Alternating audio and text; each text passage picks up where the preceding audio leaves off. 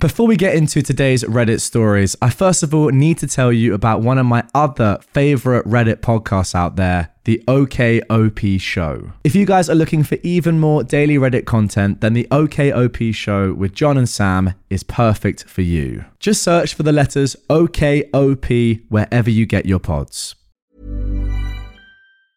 Want flexibility? Take yoga. Want flexibility with your health insurance? Check out United Healthcare Insurance Plans. Underwritten by Golden Rule Insurance Company, they offer flexible, budget friendly medical, dental, and vision coverage that may be right for you. More at uhone.com.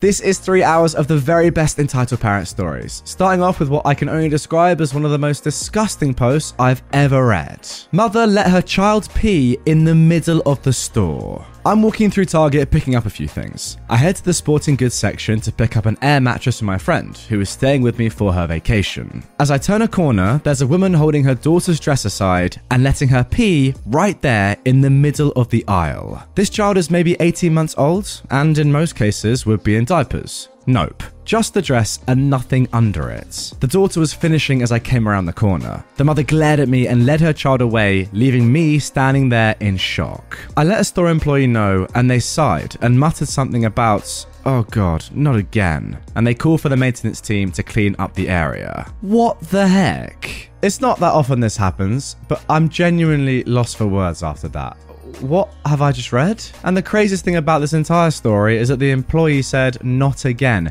This has happened before. This is a common occurrence. What is going on in the world? I mean, seriously, is it that hard just to put a diaper on your kid? Apparently it is. Mental, mental scenes. Remind me never to go to Target. Entitled parent and child try to make my high school paint over a student memorial. Okay, so a bit of context for this story. At the start of each school year, my high school's new seniors get assigned a parking space for the rest of the year. Once you're assigned your spots, it's a fun rite of passage to paint it, which the school provides the paint for and gives a day of class for all seniors to go and paint. This tradition has been going on for four years now.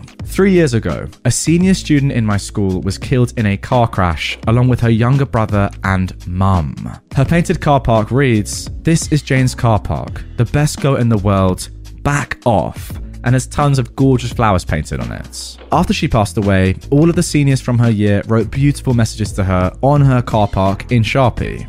Since then, whoever was assigned her spot has never painted over it. It's an unspoken rule that if you get her park, you simply go and help someone else paint theirs for the day. This story takes place at the start of the year around March, which is when Australian students start their school year. In the first week of school, the rest of the senior cohort and I received our car park allocations. I was given the park two spots down from Jane's, which is how I know what went down.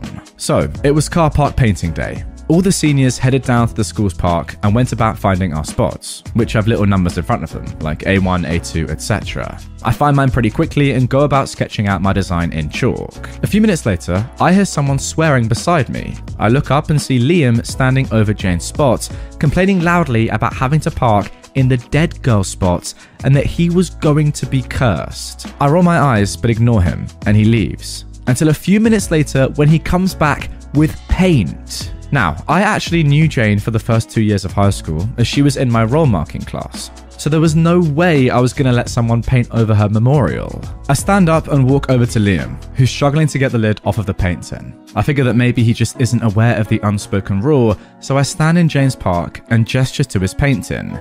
Nah, we don't paint over Jane's spot, I say. It's just kind of an unwritten rule out of respect. But Liam looks up at me and scoffs dismissively. Nah, he says. I was assigned this spot to paint, so I'm gonna paint it. It's been ages since she died. The boy on the other side of him looks over and shakes his head and says, Don't paint it, dude. That's messed up. But Liam ignores him and continues trying to get the lid off the paint. A lot of people are listening in now, and the girl in the spot behind him goes and fetches a teacher. The teacher takes Liam aside and tells him that he isn't allowed to paint over Jane's memorial and that he can be reassigned to the one remaining parking spots. Liam refuses, saying that the available spot is at a really awkward angle to park in. It isn't, and he wants Jane's. The teacher says okay, but no painting. Liam comes back and sits on the side of the park, grumbling. I considered offering him my spot, as I'm terrible at painting anyway, but I decided he didn't deserve it. Cut to two days after the incident. I get to school early as I'm doing volunteer hours in the uniform shop. As I'm folding, I overhear two admin staff talking about the crazy lady that barged her way into the principal's office yesterday morning. It turns out that Liam's mum came all the way down to school just to chew out the principal for not letting her son paint his park, and that they have another meeting scheduled for the next day.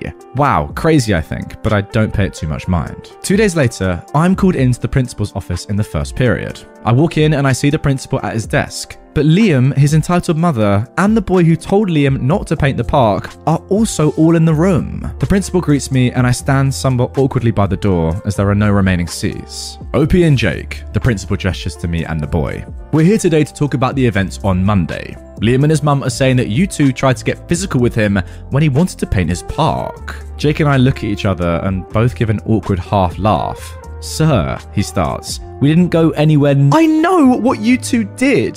The entitled mother cuts him off. We all look at her in surprise. The principal says, If you could just let Jake finish his sentence. Are you trying to tell me you don't believe my son? Of course they're going to say they didn't do it. It's two against one, she squawks. There were lots of other students that day who I'm sure. No, they all hate my boy. It's because of his race. They single him out.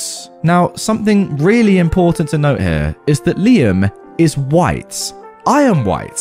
The principal is white. His mum is white. Now, Jake is black, but this is a predominantly white school. We all sit there in silence, the entitled mum huffing and puffing, while Liam has gone very red. The principal pauses, then tells Jake to finish recounting his story. Jake explains what happened, and I back him up. The mother makes snide comments throughout, but we all ignore her. The principal thanks us and tells us we can go, despite the entitled mum's protests, and that he'll be asking the teacher on duty what happened. Now, I wish I could update on what happened afterwards, but neither Jake or I really know. We were never called back into the office, and Jane's parking spot remains the same.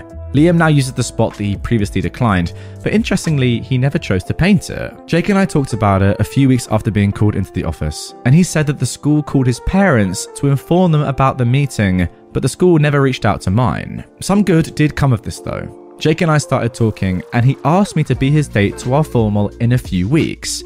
I said yes. First of all, before we even get into how entitled this mum and her son are, that's a really cool tradition, and I love that it's still ongoing even to this day. I mean, the painting of the parking spots alone is a fantastic idea, and the fact that you've left Jane's Park as it was, lovely touch. Now we get on to this kid. Uh, brain cells, my brother. Where, where have they gone? And then we get on to his mum, who's uh, even worse. I mean, mental. A little bit of understanding and, and just compassion would be great for a girl, a student that's died. I'll never understand entitled people. You're confusing my kids. I was wearing pants. I am a 24 year old woman, and I live in the part of Ontario, Canada, with a heavy Mennonite population. If you don't know what Mennonite is, think a mild version of Amish. Some will dress very modestly, causing visitors from outside Ontario to mistake them for Amish Type A. Others will dress more modern, but still remain modest. No shoulder showing, and women wore pants. Type B. I am not Mennonite at all, outside of my legal middle name after my mum's best friend, who is Type B Mennonite. I live downtown at the heart of Mennonite Central, so I will occasionally go to the restaurants that are there. Mennonite food is much better than a lot of the stuff served at the grocery store or a regular chain restaurant. One day, when I was 22, while waiting for my food as I was on my way somewhere, I was scrolling my phone looking at memes. Suddenly, a Type A Mennonite approached me. Excuse me, miss? I put my phone in my pocket and looked over. Sorry, am I in your way? No, you need to go and change into something more appropriate. I was confused. Do I have a hole in my pants? I should buy new pants. That's the problem. You're wearing pants. Now I'm even more confused. Sorry? You're confusing my kids. They thought you were a boy who refused to cut his hair. I look at my hair. I am due for a haircut, but so what does my hair have to do with your complaint? Your outfit is confusing my kids. They're gonna think it's okay for girls to wear pants. Now I'm getting annoyed. Look, I'm not Mennonites. That's all you need to know. More and more girls in this town are wearing pants and shorts. I don't even own a dress. Now, if you don't mind, I need to eat this and get to where I need to go before this gets ugly. My order gets called and I grab my food. I go to leave when the woman grabs me. Your parents should be ashamed of you for leaving the church. I hope they shunned you. My parents aren't Mennonite either. Now let me go, please. Not until you. Her husband thankfully pulls her off me. Oh, I'm so sorry about that. Have a good day, miss. Thanks, you too. I left the restaurant and ate my food. I know this isn't very climactic, but I only remembered this story when I showed up the other day to get a sandwich from them. It makes me wonder if they were new to the area or they don't go into town often. Once again, I feel like I say this with a lot of entitled parent stories that I see on this subreddit that are based on religion. It's okay to be religious and, and follow whatever sort of religion you want to do. It's your choice, and that's absolutely fine. But the problems start to arise when you start pushing your religion onto other people that have nothing to do with it and want nothing to do with it. That is too far. As we saw here, OP is not a Mennonite, therefore they can wear what they want. That should be obvious. Apparently it's not. Parents prefer incest over me being happy. I am a 21 year old man, and I've been in a surprisingly successful relationship for the past year and a half, ever since I moved to Europe to start my studies. I honestly didn't think I'd hold it together this long, but hey, the girl actually likes me. Shocker. She's honestly perfect. Spiritually, she is a neckbeard, and I love her for it. My parents, though, not so much. Not because of her personality, they don't care about little things like that. She's European, and that's the problem. My parents belong to a minority in the Middle East. We believe in a lot of things, but the kicker is that if you marry outside your faith, you get excommunicated, disowned, not allowed back in the village, the whole Shazam. And since there's so few of us, privileges are handed out so that finding the love of your life would still be possible. Dude down the street, Ard a child? It's fine. We'll just introduce my daughter to him. I'm sure he's a good man. Son fell in love with your niece. Ah, it's fine. Matters of the heart are complicated. Your daughter fell in love with an Englishman after eight years of living in England? Burn her at the stake. I feel like my mum genuinely thought that I was going to move back home to the village and meet someone there, like she and her siblings did. But surprise, surprise, I wasn't a fan of it, especially since her siblings consist of her sister, who married a man 20 years younger than her, her brother, who married his cousin, and her other brother, who's on his third marriage with a woman who can only be described as a vanilla flavored biscuit. Ever since I got into a relationship, my parents have been relatively supportive. I feel like my mum was just glad I'm not gay, since I wasn't like the other boys in high school. And my dad, in true dad fashion, was just happy I was getting some. One and a half years later, they started showing their concern. My dad regularly sits me down for talks about our heritage, and my mum regularly jokes about setting me up with a future bride. Whenever I bring up something remotely serious about my girlfriend, they get visibly upset. I'm in a position right now where I possibly have to move cities. The fact that I want to stay where I am because I'm not exactly enthusiastic about leaving my girlfriend and the life I've built here caused them to short circuit. All of a sudden, my poor academic performance wasn't due to my many mental health problems, or COVID, or just my lack of interest in the subject. It was the witch, the witch who seduced me and led me astray, because their golden boy is definitely incapable of making poor decisions himself. So, yeah, it got to a point where they're trying their hardest to force me to move cities just to get away from my girlfriend. They're arguing about it every phone call now. And if I just give it time, they're going to add the financial pressure on top of that. That's fun. I just really hope they mellow out soon. If not for me, for my siblings' sakes. I'm the oldest, so I get the brunt of the generational friction, but I only hope it gets better when they get older. Okay, let me get this straight. Your parents are literally advocating an ingrown family tree. That is very normal, first of all. Second of all, biologically, that can't be good. And thirdly, don't talk to them again and do what makes you happy. I mean, I would have thought that most parents have their children's happiness in their interest, but clearly not. Again, very strange. I get that it's a, a cultural thing, but to this extent, incest? Nah. Entitled lady tries to challenge a semi with her vehicle. I always thought that a lot of these entitled people stories in this thread are false and made up. Today, I was proven wrong. Entitled people do exist. So, I drive a semi for a living, delivering pallets of merchandise to local stores. Local roads aren't easy to maneuver with 18 wheelers, so oftentimes I took up a lot of space whenever I tried to make a turn. Most drivers are nice and understanding though. They usually move out of the way or back up to give me some room without hesitation, and some even drove out of their corner street parking spot and parked in another spot just so I could use their space to make a tight turn. Lots of nice drivers. However, today I met the rare unsung hero that made this story possible. This morning, I was driving on a single lane, two way road, and I needed to make a right turn at the end of the street so I could make my first delivery, which is a couple yards away from the T junction. The T junction has a stop sign only for my lane, so it's quite a dangerous turn since the incoming traffic doesn't need to stop.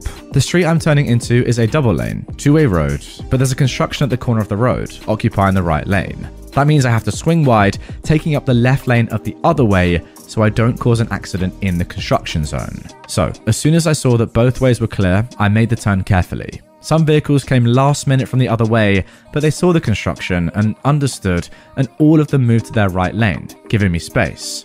All but one. This lady came out from the other way to the front of my truck before I finished making the turn, forcing me to perform sudden braking, which she does as well. Then she was pressing hard on her horn. She then started yelling something that I couldn't understand, mostly because she was still honking, but also because our windows are rolled up. She's inching closer to my truck that's at a standstill while gesturing me to move out of the way. Her turn signal is on, indicating that she's about to turn left. I just gestured to her as well, shrugging my shoulders, making sure she knows, like, what am I supposed to do? I can't back up. There's another truck behind me, waiting for me to finish my turn. If I back up, I'll hit the truck with my trailer tail. Mind you, it only takes me a few seconds to complete the turn, and there are no cars behind her, because apparently other drivers understood to at least give a truck some space to finish a turn, especially when the roads are tight. I also saw some vehicles turning behind me from their right lane, so there's no excuse that this Karen of a driver can't do the same. By now, she was honking probably for a full minute, refusing to reverse. This caught the attention of the construction workers.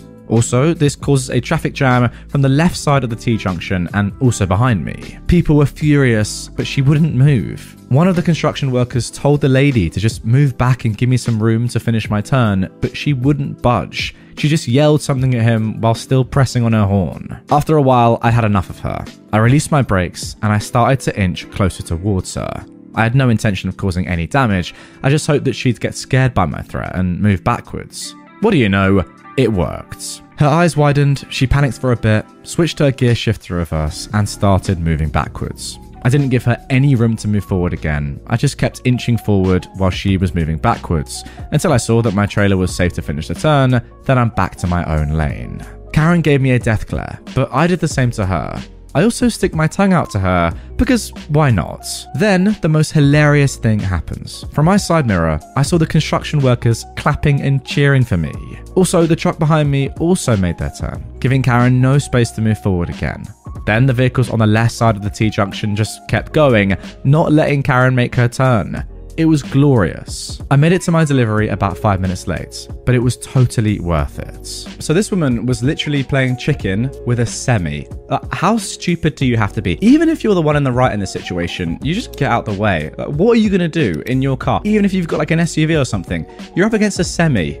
Uh, what? I mean, the best part about this story, as you said at the end, is the fact that everyone involved in this incident or just watching on, including the construction workers, knew that you were in the right. But this woman, oh God, just what a disgrace to humanity.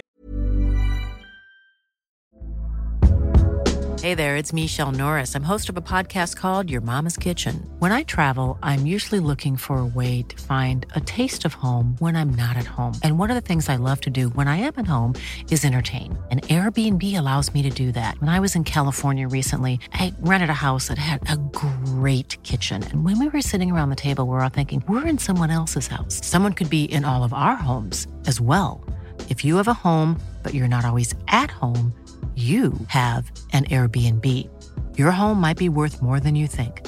Find out how much at airbnb.com/slash host.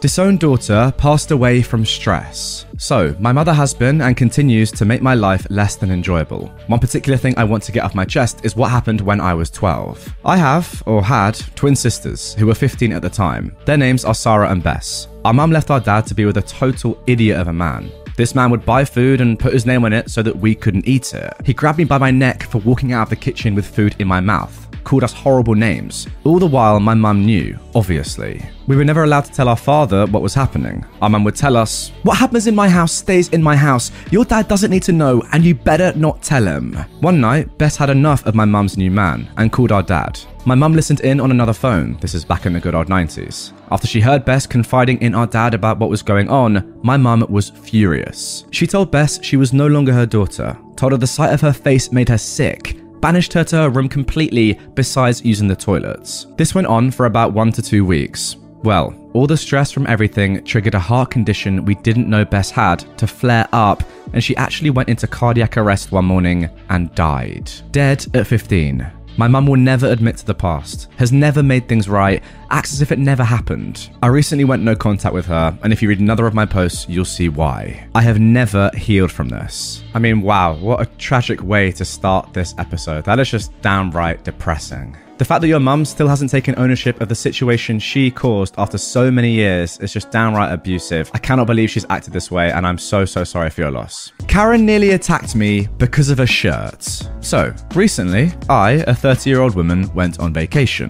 While on vacation, I stopped at a couple of those wacky tourist shops. You know, the ones filled with crazy shot glasses and t shirts. While in one of them, the cashier was wearing a shirt that said, Not today, Karen. I told her I thought the shirt was funny, and she then tells me that they sell the shirt in the store. I, of course, rushed to buy one. Fast forward a couple of days, and I'm back home from my vacation. I decided to go out for dinner instead of cooking, so I tossed on some clothes and headed to my favourite sushi place. I hadn't realised until I got there that I tossed on my new Not Today Karen t shirts. Honestly, I didn't think anything would happen because, come on, it's a t shirt. But I was wrong.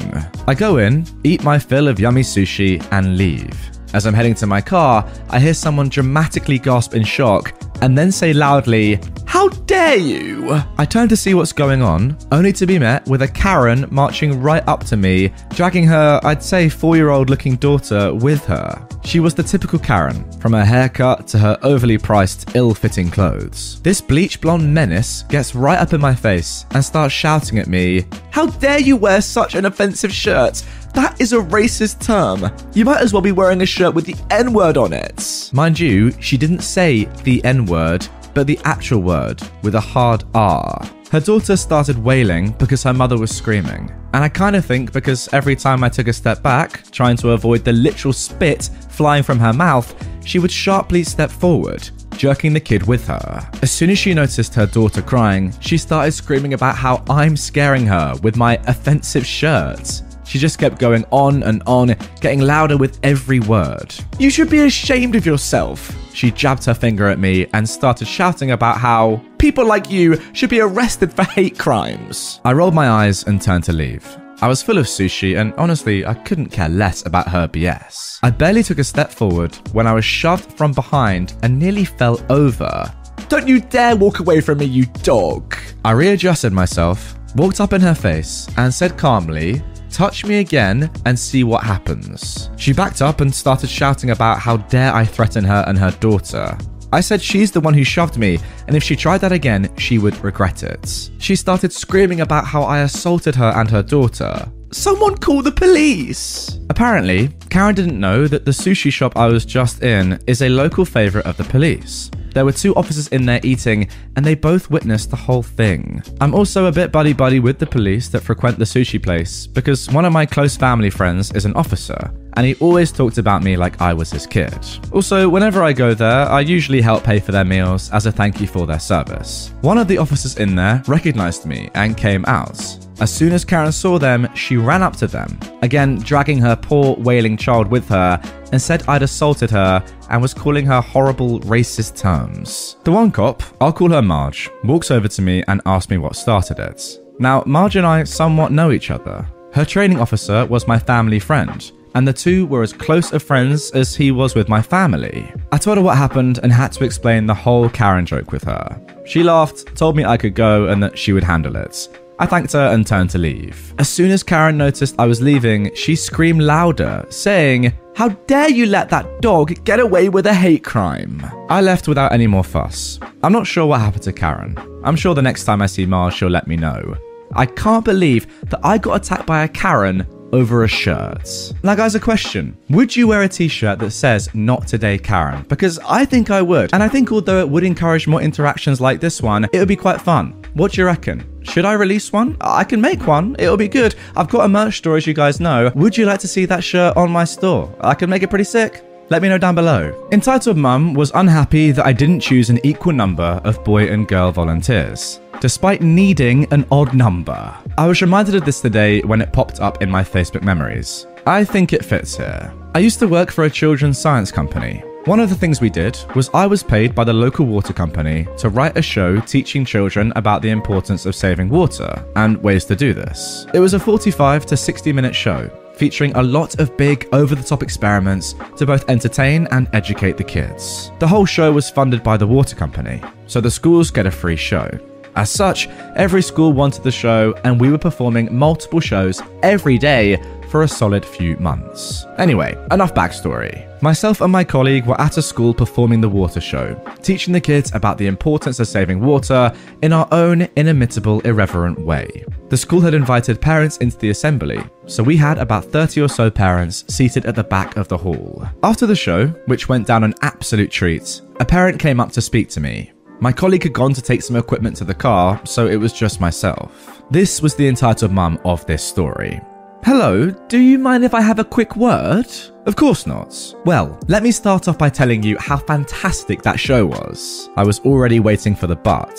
Thank you very much. But my internal monologue, there it is. I was wondering if you'd noticed that you picked more boys than girls as your volunteers, rather than an equal number of each? You're asking me if I realised that I didn't pick an equal number of boys and girls as my volunteers. Yes. Yes, I was aware of this, mainly because we need an odd number of volunteers in the show. It's very difficult to keep the numbers equal when the total number is odd. The entitled mum looks at me while trying to think. Did you notice that while we picked four boys and two girls for the aquifer experiments, we picked a girl as the solo volunteer for the toothbrushing experiments? And the toothbrushing volunteer does a lot more than the aquifer volunteers do. So, yesterday, when we did this exact same show in a different school, we had four girls and two boys for the aquifer experiments, and then a boy for the toothbrush. We always try and keep things as fair as possible. Well, I'm just saying because my daughters were here today and I want them to enjoy science. Well, hopefully they did. I also noticed that on your banner, she indicates a pop up banner off to one side, you have two boys and one girl on that. That's hardly equal. True, but with the size of the banner, three children was the right number. Two would have left too much empty space, while four would have been too crowded. Then why didn't they pick two girls? Because we made several mock ups of the banner and showed them to different children, and the most popular design was that one. Well, I don't. Th- I interrupt her at this point. You may be pleased to see that the information pack that each child gets to take home has one boy and one girl. I pick up the pack and show her. Well, that's nice. She then walks off, and a teacher comes over to me. What was that all about? Apparently, I need to find a way to pick an equal number of boys and girls, despite the total number adding up to an odd total.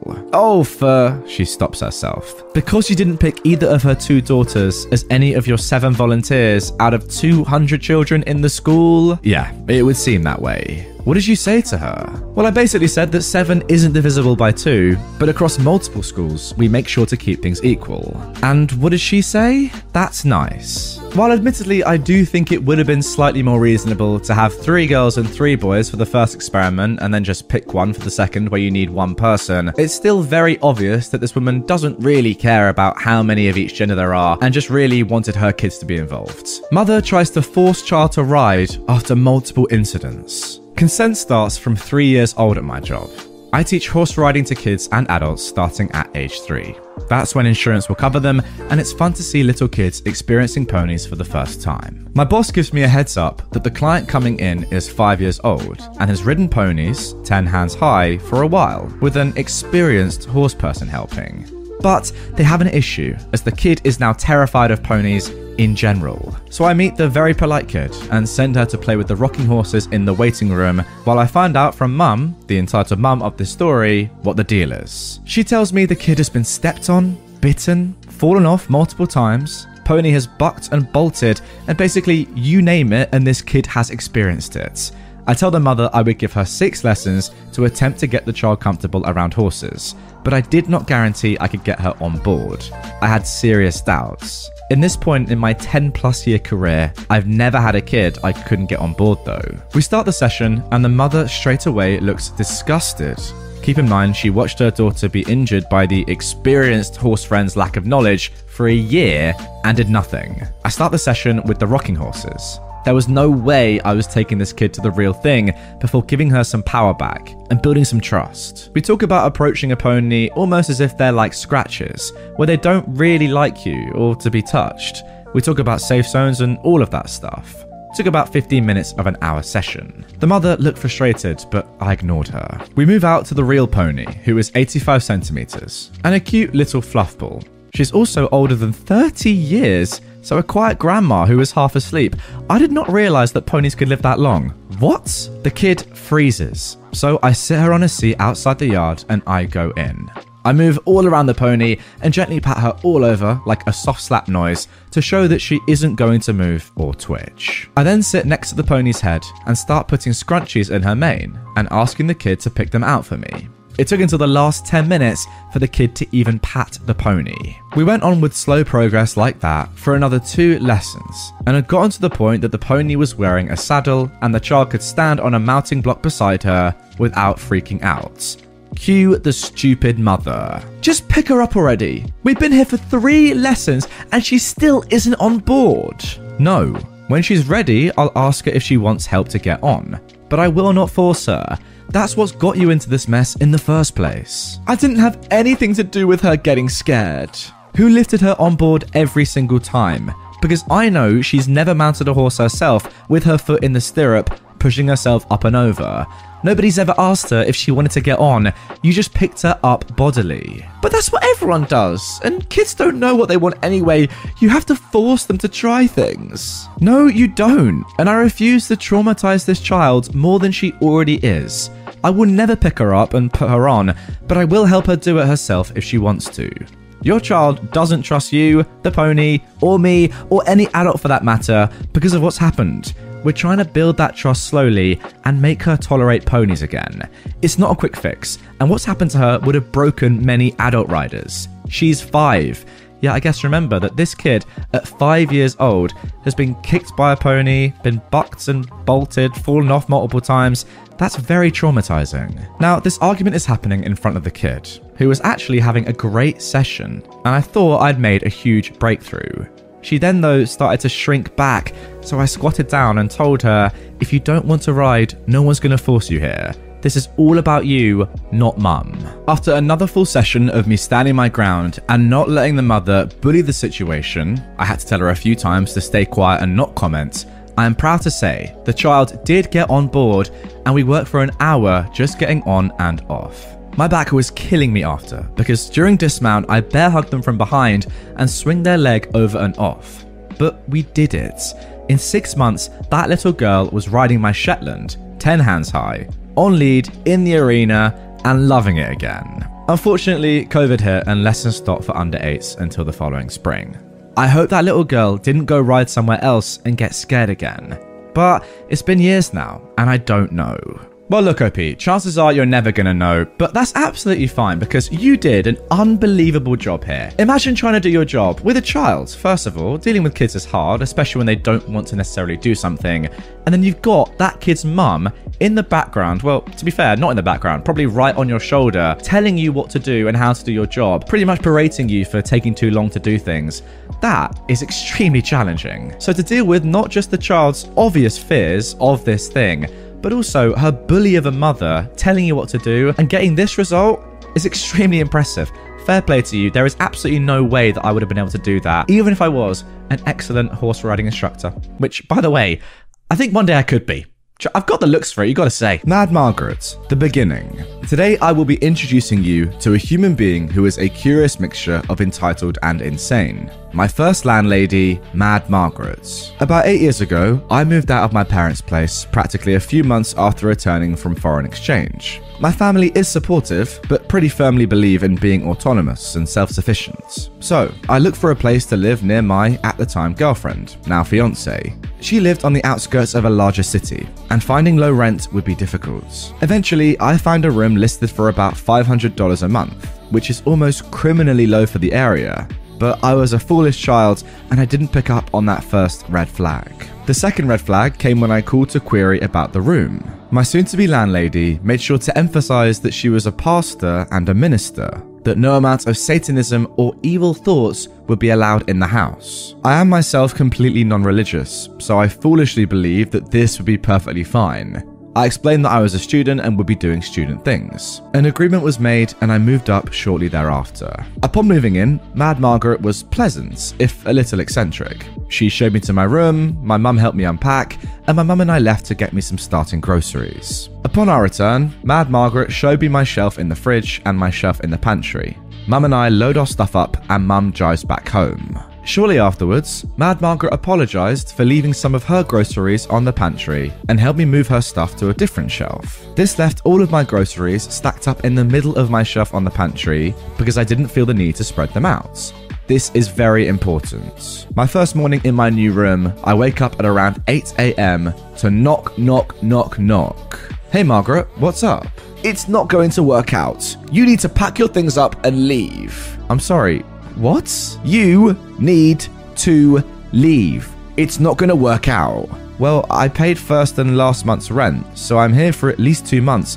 What's going on? Have I offended you? I don't need any of your feng shui, voodoo, devil rubbish in my house. Note, it was not her house, she was subleasing. I don't recall doing any feng shui, voodoo, devil rubbish. What do you mean? She beckons that I follow her and stomps off to the kitchen, where she flings open the pantry and points accusingly at my shelf. This feng shui rubbish. What's wrong with my groceries? How you organize them? You have them all stacked up in the middle like you're doing some feng shui rubbish to curse me and my child.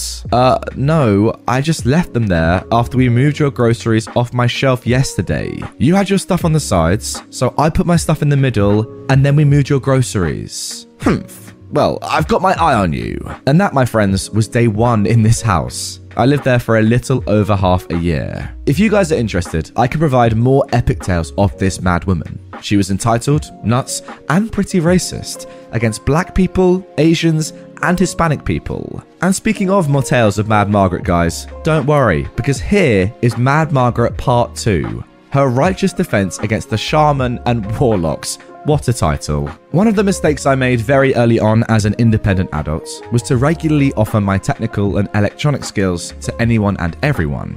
It makes me feel cool and smart to fix things for people. I made this mistake with Margaret during my initial phone call setting up the rental situation. The next day, after she accused me of Satanism, based solely on how I organize my groceries, she called me over to the living room. I braced myself for another rant about my evil voodoo ways, but instead, Mad Margaret asked for my help. She asked about a way to get her camcorder to stream live to the internet. I figured this was an opportunity to get on her good side, so I take the camcorder in hand and start fiddling with it, as well as her computer to see what our options were. This was in 2013, so live streaming was nowhere near as commonplace as it is today. While playing with her outdated equipment to see if what she wanted was even possible, she began to explain why she wanted to live stream. You see, Mad Margaret has a hobby, Mad Margaret enjoys preaching daily to an empty room for about three consecutive hours, give or take an hour depending on her mood. I later learned that this was the safest time to enter and leave the house, as she would not stop unless God Himself showed up to tell her to shut up. Margaret began telling me how desperately important it was that she do this daily. The following conversation, while possibly not identically worded, as it has been nine years, has not been exaggerated in the slightest, nor is she being misrepresented. This is who this woman is. Thank you, Bailey, for helping me get this fixed up. I knew it was the right choice letting you live here. Did she forget that she accused me of Satanism just yesterday? No problem. I just really enjoy fixing things. Do you know why I do this? preaching to her living room behind a lectern every day? Because you're a minister? I was desperately hoping this would be a short conversation. Well, because I fight daily for the protection of the world and all the good godly people here. Mm hmm. You know, there are people on the opposite side, people who work with the devil to try and bring ruin to the world. Every day, there are shaman out there begging their evils to prevent the sun from rising each day. Oh. If I wasn't here preaching God's word, they would win the sun wouldn't rise and we'd all die in a world of darkness. Yes, people, I am not exaggerating. This woman takes credit for the sun rising each day. Ah, well, thanks, I guess. Each day I speak out against these evils. You know, the other day I saw thousands of crows on your college campus. I knew they were sent by evil priests to stop my sermons. They're an evil that collects around the godless students at the college that you go to. I'm pretty certain that crows just have some kind of migration pattern up here in the fall. They do, of course. We get tons of crows every year. No, it's them students, I'll tell you. I had one of those Asians staying here last year. I tried to tell him about God and Jesus, but he tried to put an evil on me for it. That's unfortunate. He had this shrine with Buddhas and evil figures. He tried to use his magic to curse my son's flight, to crash the plane and kill him. Did his plane crash? No, because I stopped it with my sermons. Neato. I've had other students from your college come here all of them evil. So many of them smoke the devil's lettuce and let Satan take over their body. Terrible influences on my other son. Later, I would find out her other son lived in a building next door and was hands down the biggest stoner I've ever met in my entire life. The dude was so chill and tried to redirect his mum from harassing us anytime he was there. I'm sorry, is all I can say. So, how's the camera coming, honey? Um, can we get my videos online? You know, Margaret, I think that this camcorder and desktop are a little too old to be capable of doing that. I'm afraid you'll have to keep the recordings yourself. Following this, I left for my girlfriend's house as quickly as possible. Every day for the next month, Mad Margaret would attempt to pester or harass me into fixing her up to be live online. Each time I'd make an excuse to not get trapped into doing so. Now, guys, although that is unfortunately the end of these mental Mad Margaret tales so far, there are more coming. Don't you worry. Look on screen right now. These are the potential stories that OP can write about because you've got to remember, all of this happened in 2013 and they lived with Mad Margaret for a while. So, we've got Mad Margaret and the tales of other tenants, Mad Margaret and the tale of the possessed dog, Mad Margaret, the surprising, if brief, redemption arc, Mad Margaret and her crazy landlady, and then finally, Mad Margaret meets Bailey's dad. That is OP. So if you do want to see me cover them and give you updates to the Mad Margaret story in future episodes, just let me know in the comments down below. Wow, what an unbelievable woman is all I will say for now. The time Dr. Ick came for dinner. This is a funny story that happened a long time ago when I was in college. Back then, I had a friend who I loved. She was a sweet, mild girl who used to paint watercolour flowers. We met in art school. She was kind, gentle, and very meek. Her parents set her up with a gent who was about seven to nine years older, a friend of the family. Honestly, I couldn't take her boyfriend. He was rude, arrogant, and the total opposite of her. He had picked her up from classes many times. He was the snap, snap, I'm late for something guy. She would scramble to get her stuff ready so he wouldn't have to wait. In short, I thought he was a jerk. He was the guy who parked in the fire zone with his MD plates. So important he was because he was a doctor. He never really talked to the classmates, just kinda made her rush out of class to go and get their stuff done. Unless he was outside just honking to get her attention. Too important to come in and get her. I called him Doc Ick. My friends laughed. My sweet friend didn't. A few months into school, our married, grown up friends decided to have a dinner party. We all got the invites. Of course, Dr. Boyfriend was coming. So, my sweet friend and Dr. Ick come late. We were all seated at the table by the time they arrived. He was introduced to the room. The doctor reprimanded the host for not calling him Doctor, insert first name. He wanted us to call him Doctor at the dinner table because he was a doctor. Did I mention he was a doctor? He was late because he had a doctor thing. Doctor, doctor, doctor. The host apologized, called him Doctor first name, and then pointed him to the two seats at the end of the table, since we'd all been seated by now. But the doctor said that he would prefer to sit at the head of the table. After all, he was a doctor.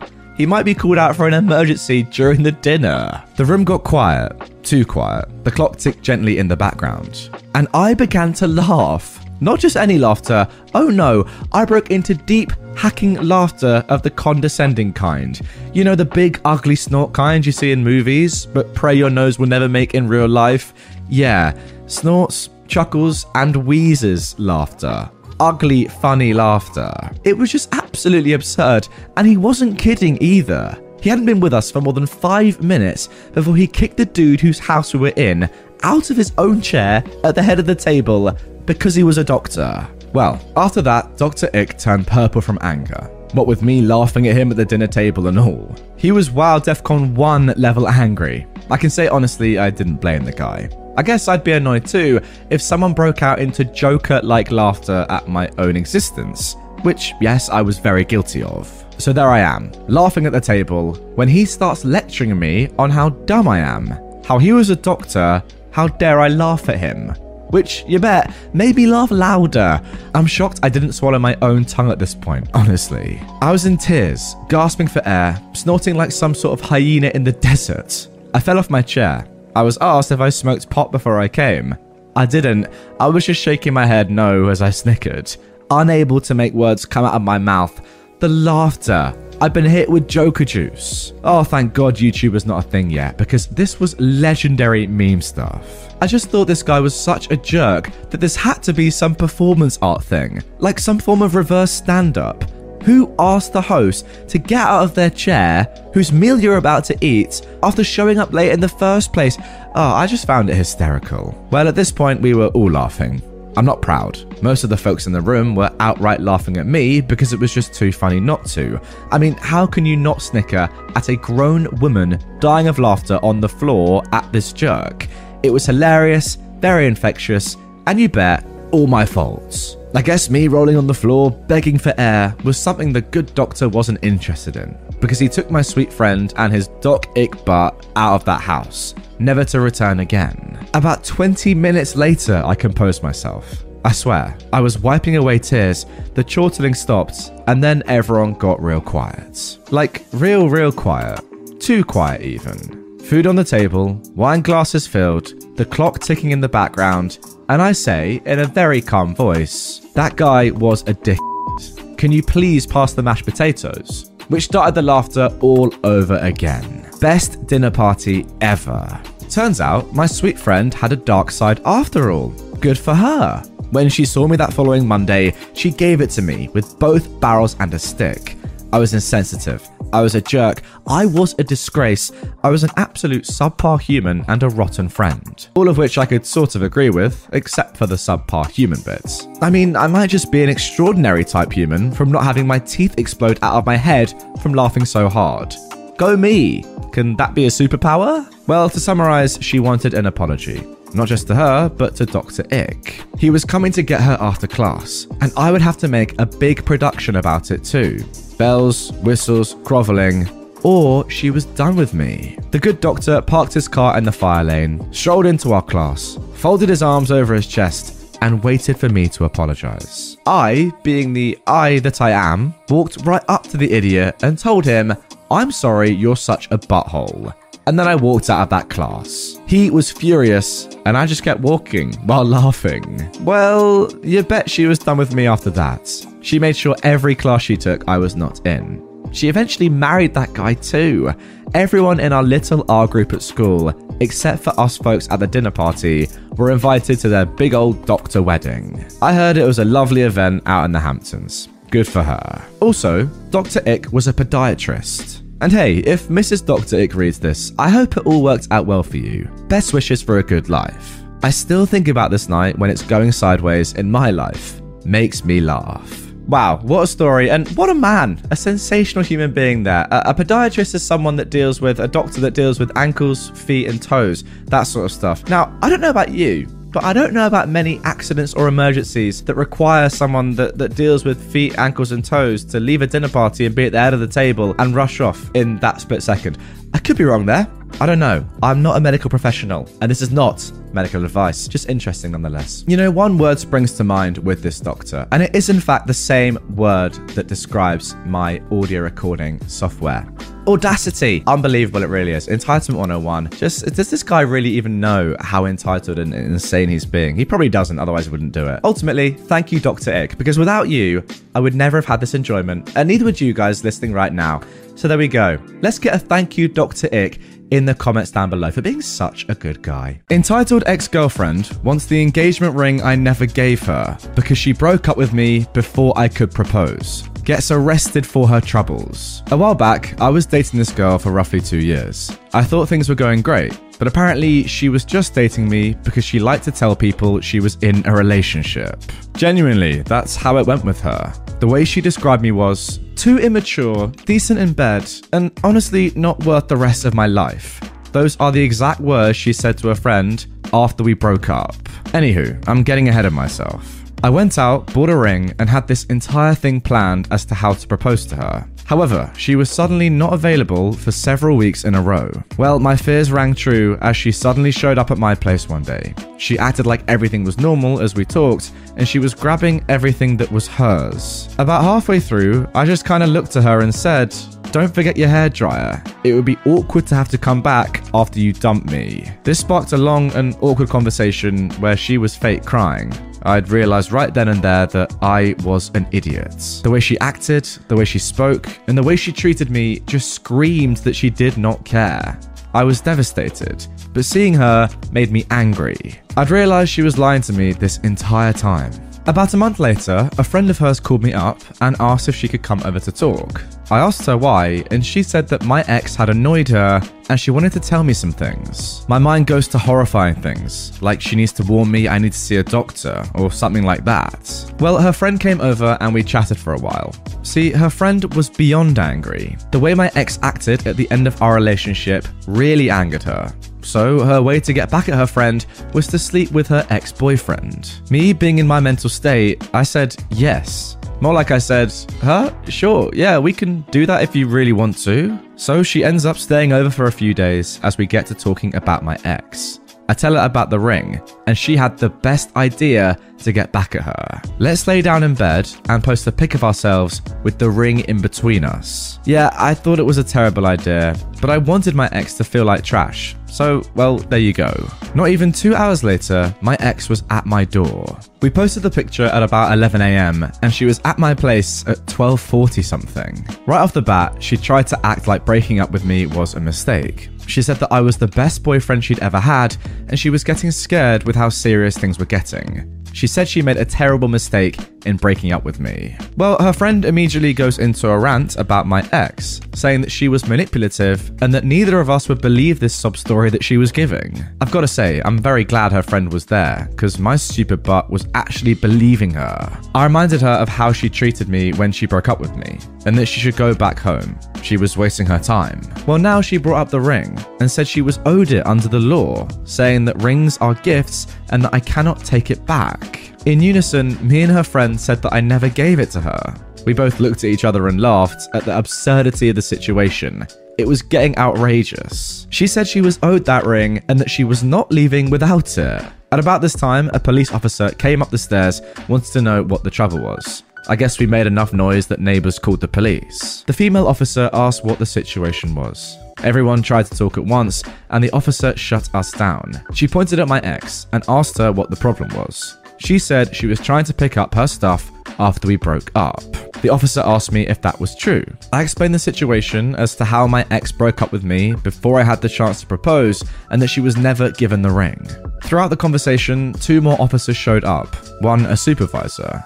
The whole story was explained about four times. At one point, my ex said that the money from the ring will let her pay off her car. Ever seen a moment when someone says something so outrageous that everyone looks at them in utter disgust? I responded saying that the ring isn't even expensive. It was bought used off a website. And I reminded her that I'm an IT tech so this wasn't a ring that was 10 to 12k, more like 1 to 1.5k. The anger and rage that came over her face was immediately apparent to everyone. She stepped forward and punched me in the chest and kicked at me before being tackled to the ground by the female officer. The supervisor on scene told us to go inside while they get her under control. We did, and about 10 minutes later, they came back. They wanted my statements. I told them I didn't want to press charges against her, but they said, yeah, it doesn't work like that. We saw it, so it's being processed. She ended up getting a misdemeanor offense for it. I mean, I don't know about you lot, but for me, that is some of the worst logic I've ever heard. Something you haven't even received yet, but you're saying it's yours. How? First of all, you never got engaged. Second of all, you never gave her the ring. And third of all, I might be wrong here, but I think that engagement rings have to be given back if they break up with you because they don't fall under the gift rule. They're a token of your promise. And if you break that promise, then it's not yours anymore. I might be wrong there, let me know. Karen gets arrested because I wasn't being a good cashier? So, I used to work as a cashier in a supermarket. This story took place on my fourth day of work there, and my second day working at a cash on my own without a supervisor sitting next to me, teaching me the ropes. Yes, I had two days of training. I'm sure most of you will figure out which country I live in from the following explanation. It will become relevant later. Supermarkets in my country are a zoo on a regular day. However, Thursdays and Fridays are absolute mayhem at the store and are a special kind of hell. Fridays, the store closes two hours before sundown, as do most stores in this country. During winter, this means around 2 pm, and in summer, closer to 4:30. People get crazy on Fridays, trying to get all their shopping done and get home in time to cook dinner. If you can avoid coming to the store on Friday, please do so at all costs. I always told people after this day. The reason Thursdays are hell is because we get all the customers who don't want to come on Friday. Now, this was early evening on a Thursday, at a time when the store is absolutely jam packed. We had 10 checkout lines open, and every line had at least 6 to 7 people in line. Basically, if you're stuck with a slow cashier, there is nowhere else to go unless you have 10 items or fewer. Everything is going well until I get a customer with two shopping carts full of items, mostly non perishable items. And these are the large carts you find around big stores in the US, like Walmart's. I found out later he buys this for a community center in his neighborhood, and he fills up their pantry twice a year. Nice guy. He greeted me very politely and then said the most dreaded words I could have heard that night. This will be a delivery. Just a quick break from the store to explain why this was so dreaded, especially on a day like today. When we get a delivery, the cashier would call a helper from the store to help bag the groceries. Usually, people do their own bagging. The bags would then be placed in plastic containers, and containers would then be placed on top of each other and taken to the back fridge until delivery. A regular delivery is usually between 3 to 5 crates. Each crate has a number, and I put all those into a computer, along with the correct delivery address and phone number, and print it out with the receipts and place copies on the crates. Even for a small delivery, this always takes extra time. Back to the story. So, this guy has two full carts and wants a delivery. I say, sure, no problem. Then I turn to everyone else in line and let them know that this is a delivery and it will take just a bit longer than usual, and apologize for any delay this may cause. We always do this so customers will be aware of the delay and can move to another cash if they're in a hurry.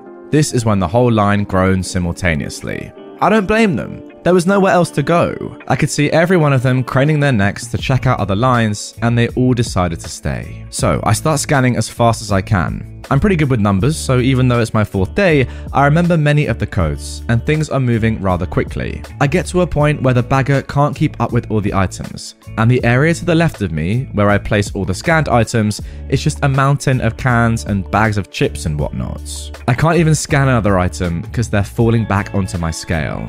At this point, I stop and ask if he wants help bagging. The customer and the bagger are both appreciative, and I help bag groceries for a few minutes, just enough to clear some space so I can continue scanning items. This happens every few minutes. It gets full, I stop to help, clear some space, and then keep going. This is where the Karen comes into play. She's maybe early 40s, long brown hair, and looks nothing like a Karen except for the way she was standing, with one hand on her hip that extended so far to the side, I wasn't sure how she was still standing. She's in my line, about five to six people in front of her still. This is the conversation that follows. Hello, what are you doing? I don't answer at this point because I didn't think she was talking to me. I keep scanning. Excuse me, what kind of a cashier are you? Why aren't you doing your job? Stop being lazy and do your job. She screams at the top of her lungs. I'm sorry, Mom. I'm just trying. That's not your job. You're a cashier. Do your job. Just do your job.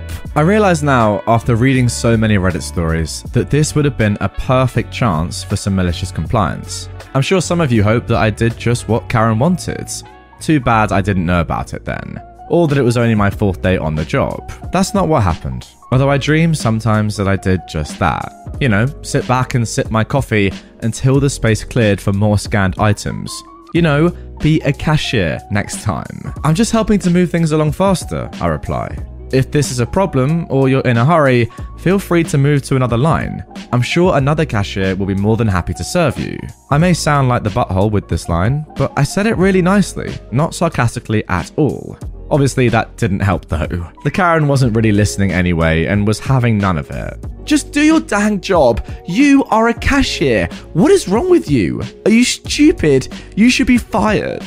I stop listening at this point, and I don't answer as I'm still helping to bag and scan as fast as possible knowing it's not going to help anyway. However, I see one of my managers, let's call him Joe, walk up to Karen. Joe is great, by the way, always helping the workers. What seems to be the problem? asked Joe. Karen is still yelling. Your cashier is awful. She's lazy and not doing her job. You should fire her. Tell her to do her job. She's not doing her job.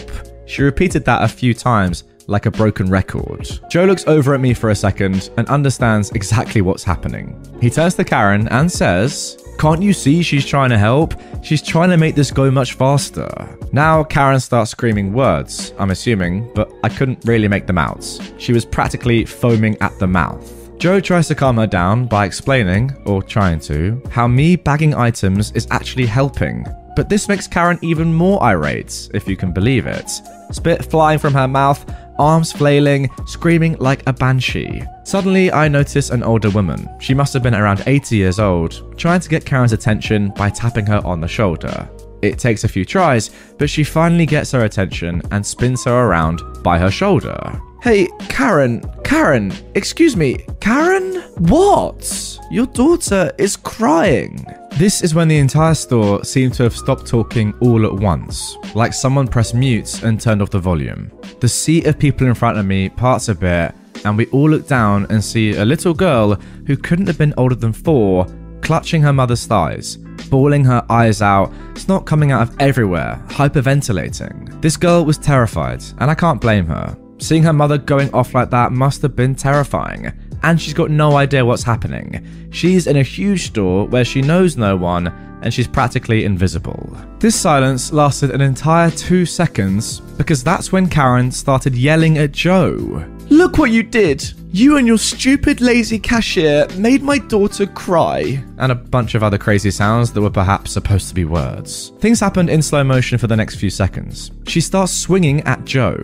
Joe's not a big guy, but he's bigger than Karen, that's for sure, and not easily intimidated. This is not his first Karen. She would have decked him right in the face if the nice old lady hadn't grabbed her in a bear hug to stop her. Yes, she actually did that. I had to pick up my jaw off the floor. At that point, other customers get involved, trying to peel off the old lady from Karen and stop the Karen from trying to kill Joe and from Joe trying to kill Karen, because he was fuming by this point. Then I saw more security storm the castle. Our store was inside a mall, and the sea of people just surrounded Karen, and I couldn't really see much of anything anymore.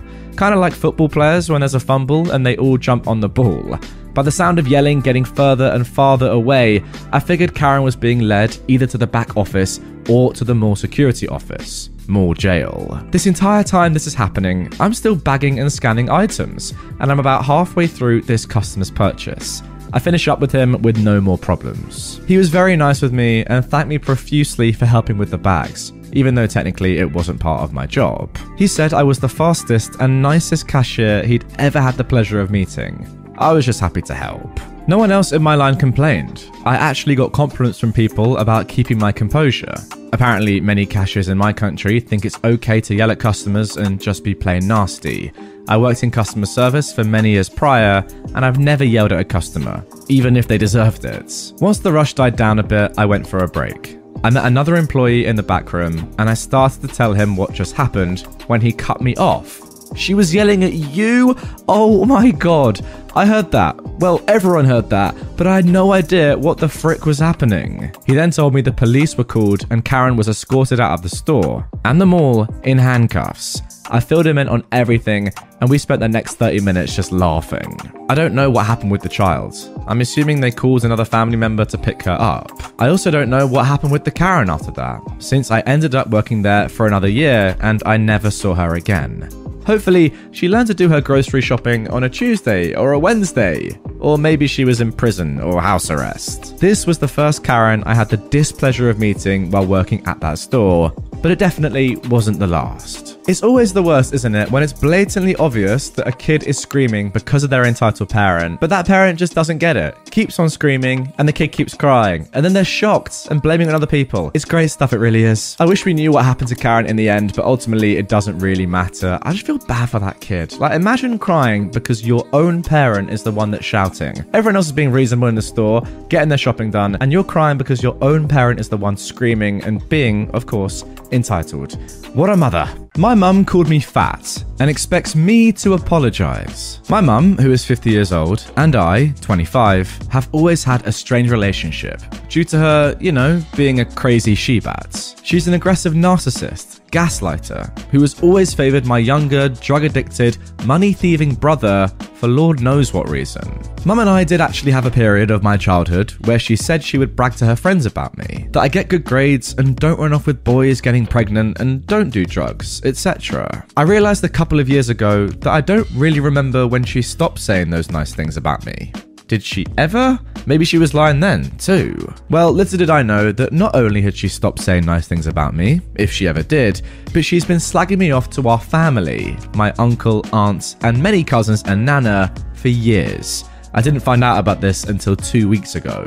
I got a phone call from my cousin who said she doesn't want to keep quiet about something anymore and had to tell me that my mum was over at my aunt's in front of the entire family mocking me. She said I'm too sensitive. A lifetime of being put down by your mum will do that, but hey, that I'm self conscious of my body and that it's probably because I'm fat and that she has to choose her words carefully around me because otherwise I might start a fight. Now, just days before this, I'd gone to a bridesmaid dress fitting for her own wedding at my mum's place, and the dress was massive on me. I'm very curvy, but the dress was even bigger.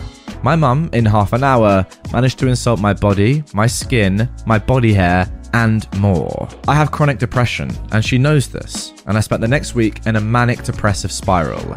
She didn't care. So, to get that phone call from my cousin was the last straw. I posted a poem on my socials, which I had no intention of posting before, about how my mum tore me down during one dress fitting. She contacted me soon after and was saying everything was my fault anyway, and how could I post that poem? It's been two weeks now of no contact. I've been to two family events with her there, and I've actually been much calmer and happier without her hanging around me, and I think she knows it. Yesterday, at a carnival with the family, Mum was there again. I didn't say a word, and I enjoyed myself with my other family thoroughly. My cousin told me she'd overheard my mum saying she's waiting for me to come to her, but I have no intention of doing that anymore. Later, my uncle sat down with me and said my mum feels this is so weird, and he doesn't want me to have any regrets, etc. And he can't imagine me not being at my mum's wedding. He says this after witnessing my mum making fun of me and calling me fat pretty much asking me to forgive and forget and move on. I don't know about you, but I've experienced more happiness and growth in the two weeks that I've cut my mum off than I think I would by forgiving and forgetting the trash that she's done to me for the hundredth time. I don't think I'll forgive and move on like I always had before. I think I'll just move on without her with a smile on my face. Unbelievable. Your mother, who called you fat behind your back, is waiting for you to apologize to her. If that is not entitled, I don't know what is. And also, what is your uncle doing here? Clearly, you don't want to be associated with this woman anymore. That's blatantly obvious. And he's saying, no, you're going to regret it. What, she's going to regret being called horrible things behind her back? I doubt it. Entitled mum tries to force me to leave the park because she is convinced my little sister is actually my daughter. There's a 10 and a half year age gap between me and my little sister. When I was a teen, I often used to take her to the local park to give my mum a break or give her time to get some housework done, etc. At the time this story happened, I was 15. It was Wimbledon season, the tennis Grand Slam, so my mum asked me to take my sister to the park for a few hours so she could watch it in peace. She gave me some money so we could get some fish and chips in town and some ice cream at the park. There was usually an ice cream van there. So we got some fish and chips, went to the beach for a bit to buy mum extra time, and then we headed to the park. As we approached the park gates, this entitled mum, who was dragging along her child, glared at me. You should be ashamed. I looked around, but there was nobody else she could have been talking to. Dumbfounded, I blankly pointed at myself as if to affirm that she was talking to me. Girls these days are such sluts, opening their legs to anyone who asks, Who got you knocked up? Or let me guess, you don't know. I stared blankly at her for a minute. Uh, this is my little sister. The woman rolled her eyes and leered at me. Yeah, we had little sisters in my day too. I just said, okay, bye, and walked away because I was uncomfortable with conflict and just wanted out of that situation. Don't you dare go into the park, she said. You'll spread your filthy diseases all over. I don't want my son catching your diseases. I ignored her and rushed into the park. Surely she'd leave me alone when I was surrounded by other kids and parents, right? Wrong. The entitled mum followed me around the park, demanding that I leave. The more I ignored her, the madder she got, and she kept repeating over and over, Get out! Get out! You're not allowed here! At this point, a few parents noticed. One mum, let's call her FM, friendly mum, who my mum and I often chatted with, immediately stood and rushed over just as the entitled mum grabbed my arm and yanked at me. Why are you grabbing a child? Let her go. Who are you? Mind your freaking business. Let her go or I'm calling the police. The entitled mum let me go, but then turned her anger towards this woman, shouting that she was just making the park safe for her child and I shouldn't be here because I might spread some nasty disease all over the place. She never specified what disease. I'm guessing she meant an STI or something. More parents started coming over to see what was going on. Seeing she was outnumbered, the entitled mum eventually left, dragging her child behind her, screaming obscenities at us as she slinked away. The friendly mum then gave us a lift home to make sure we were safe. When I told my mum what happened, she was furious. She packed us into the car and drove us around town to look for the woman, but we didn't spot her. Thankfully, I never saw that woman again.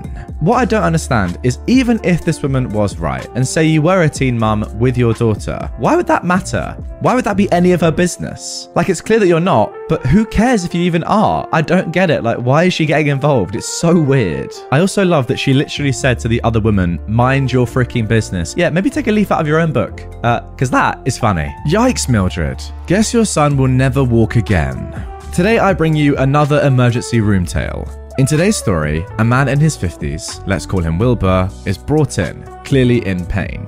He's accompanied by his mother, Mildred, mid 70s. Upon questioning, he tells us he fell on his butt, essentially, and has intense pain that resembles electricity going down his right leg, that's a clear indication of a herniated intervertebral disc. We do an MRI, and sure enough, a disc is compressing his spinal cord. He also has a vertebral fracture, which, while not compromising anything currently, seems so busted it appears to be keeping itself together through the magical powers of sweat, sticky tape, bubblegum, and well intentioned vibes so it must be treated ASAP before it compromises the spinal cord too.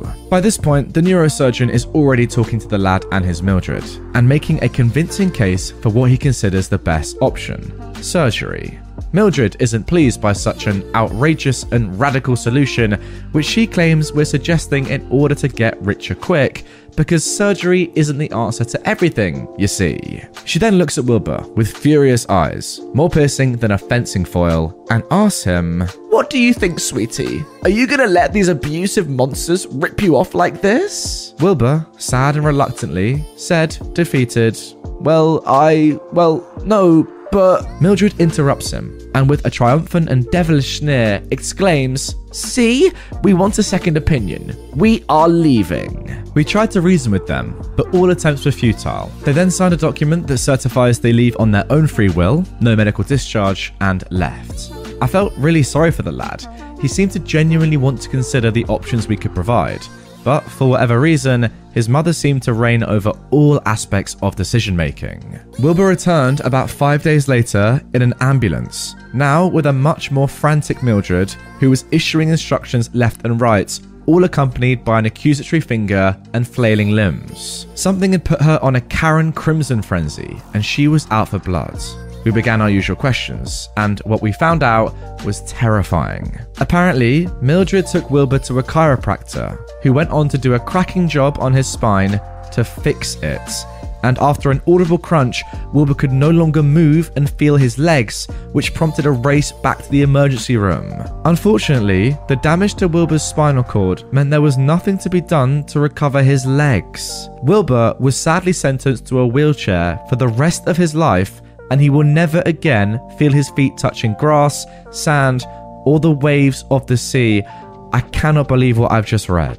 I'm genuinely quite lost for words after that one. A mother's entitlement has cost her child, her son, the ability to walk. Like, are you? Are you? I, I, I, that is unbelievable. How stupid you have to be to go to the hospital, them to say, yeah, we think this is the best line of action for your son. Like to just ignore the advice and then go to a chiropractor because that's definitely going to work out. Like, how risky is that? Obviously, the chiropractor should know not to do this, but nonetheless, I still put the full blame on the mum for not just taking the advice in the first place. Like, come on, it's insane. And finally, I kind of hate to say this because it might seem harsh, but I do blame Wilbur a bit for this. You're a 50 year old man, mate. Like, at what point do you say, you know what, mum, I'm going to deal with this myself? I'm 50. Like, look, I get it. You want to respect your mum's opinion and take her advice, but at some point, you've got to just, you know, stand on your O2 feet at the age of. Oh.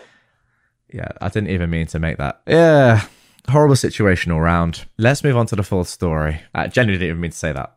Wilbur, I'm sorry. Entitled in laws want to say in our baby's last name and our partner registration dates. My girlfriend and I, both women, are expecting a baby. In order to get the paperwork in order and make it official, we decided to book an appointment at the City Hall and register our partnership.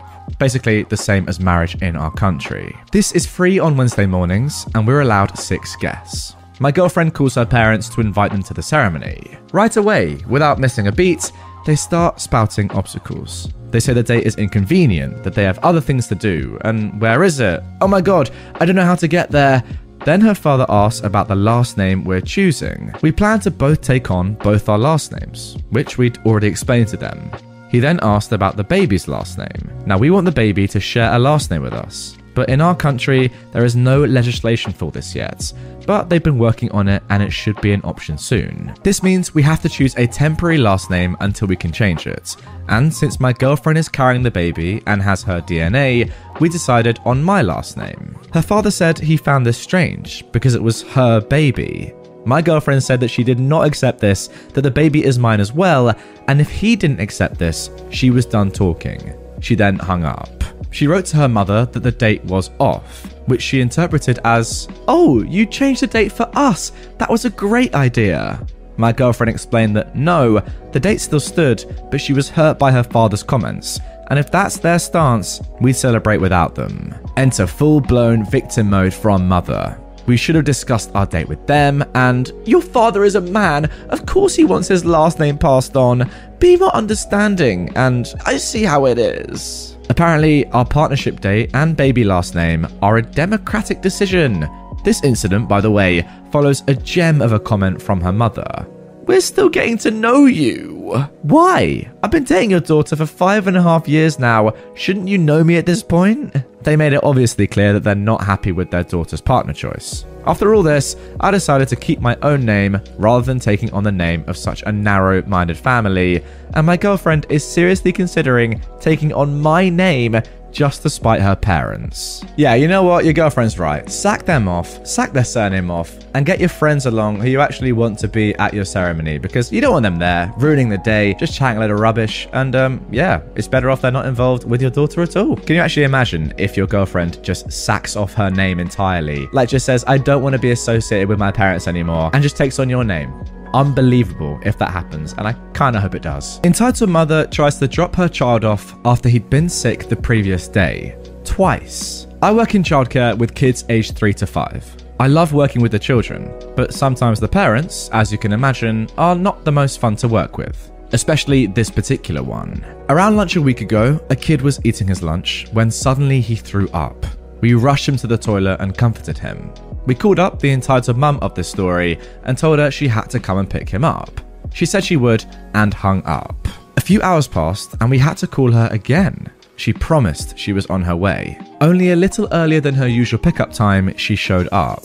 Our policy states that the child can't come back for 48 hours after the last time they were sick. They left and the day went on as normal. The next day, we were outside letting the kids get some fresh air when the door went. We were all confused, as all of the kids that were supposed to be there already were. My colleague answered, and it was the entitled mum with her kid. Before my colleague could say anything, the mum practically pushed her son through the door and ran. We both panicked, not knowing what to do.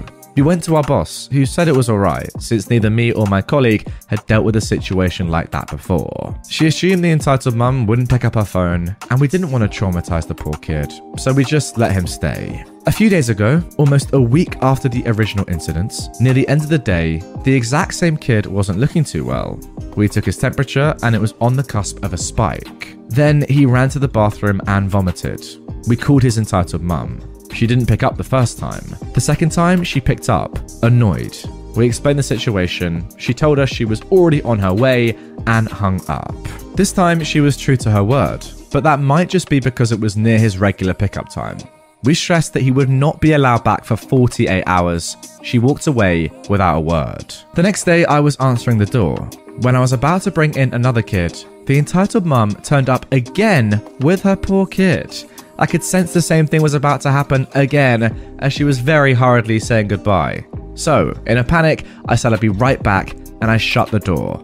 I ran inside and got my colleague. I told her the same woman had turned up and I didn't know what to say. She went out to talk to her while I looked after the kids that had already been dropped off. She came back in without the kid and explained what happened. This entitled mum is originally from another country, so when my colleague explained the situation, the entitled mum pretended that she couldn't understand her.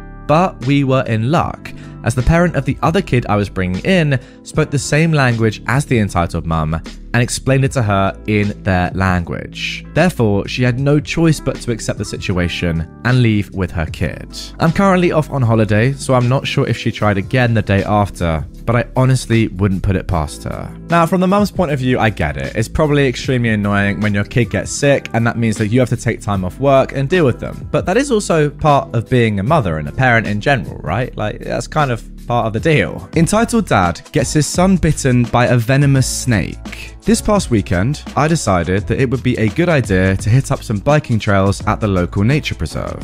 I packed up my trail bike early in the morning to go riding, since the morning was the coolest the temperatures were going to be for that day. A thing to note is that in Texas, we experience triple digit heat in the summer, and because of this, snake encounters are much more frequent in parks and nature preserves. Most of the time, the snakes tend to avoid places where people frequent, even more so with bikers. However, sometimes there are rare encounters. So then, onto the story. I was riding through the trails just enjoying the scenic ride. I was enjoying cool temperatures due to the forest overcast and the wonderful serenity of nature. I'd soon reached a part of the trail that ran alongside a creek, and up ahead, I saw a park ranger holding a long stick standing next to a plastic container. I also noticed that he was intensely focused on something on the side of the trail. As I approached, the park ranger saw me and quickly put his hand out, motioning to me to stop. I immediately hit the brakes and got off my bike. Out of curiosity, I tilted my head to catch a glimpse of what the ranger was focused on. What I saw caused my eyes to grow wide. On the side of the trail was a very beautiful but very venomous copperhead that was coiled up to strike. I quickly checked my surrounding area to see if there were any other snakes near me. Luckily for me, I didn't see any. I nervously watched as the ranger caught the copperhead using his stick carefully placed it inside his container, and slammed it shut. I breathed a heavy sigh of relief. Nice catch! The park ranger held up the box. Thank you. We usually don't get copperheads on this part of the preserve. This little guy must have wandered here overnight. Enter the entitled parents. As I got closer to the park ranger to get a better look at the snake, I heard a voice coming from behind me. A kid, about 12 years old and with a British accent, was approaching with his dad, a tall and very husky fellow, and they saw the ranger holding up the box with the still very angry copperhead inside. Daddy, look! That man has a snake! It reminds me of the one I had back in England. Pretty one, isn't it? Maybe we can take it home as your new pet snake, said his dad. The entitled dad walked right up to the park ranger. Excuse me, sir. Do you think by chance you could give me that snake so I can let my son keep it as a pet? The park ranger gave the man a look that clearly had the expression of, are you serious right now? I really don't think you want this snake as a pet. Oh, rubbish. I've had pet ball pythons for years back in my home country.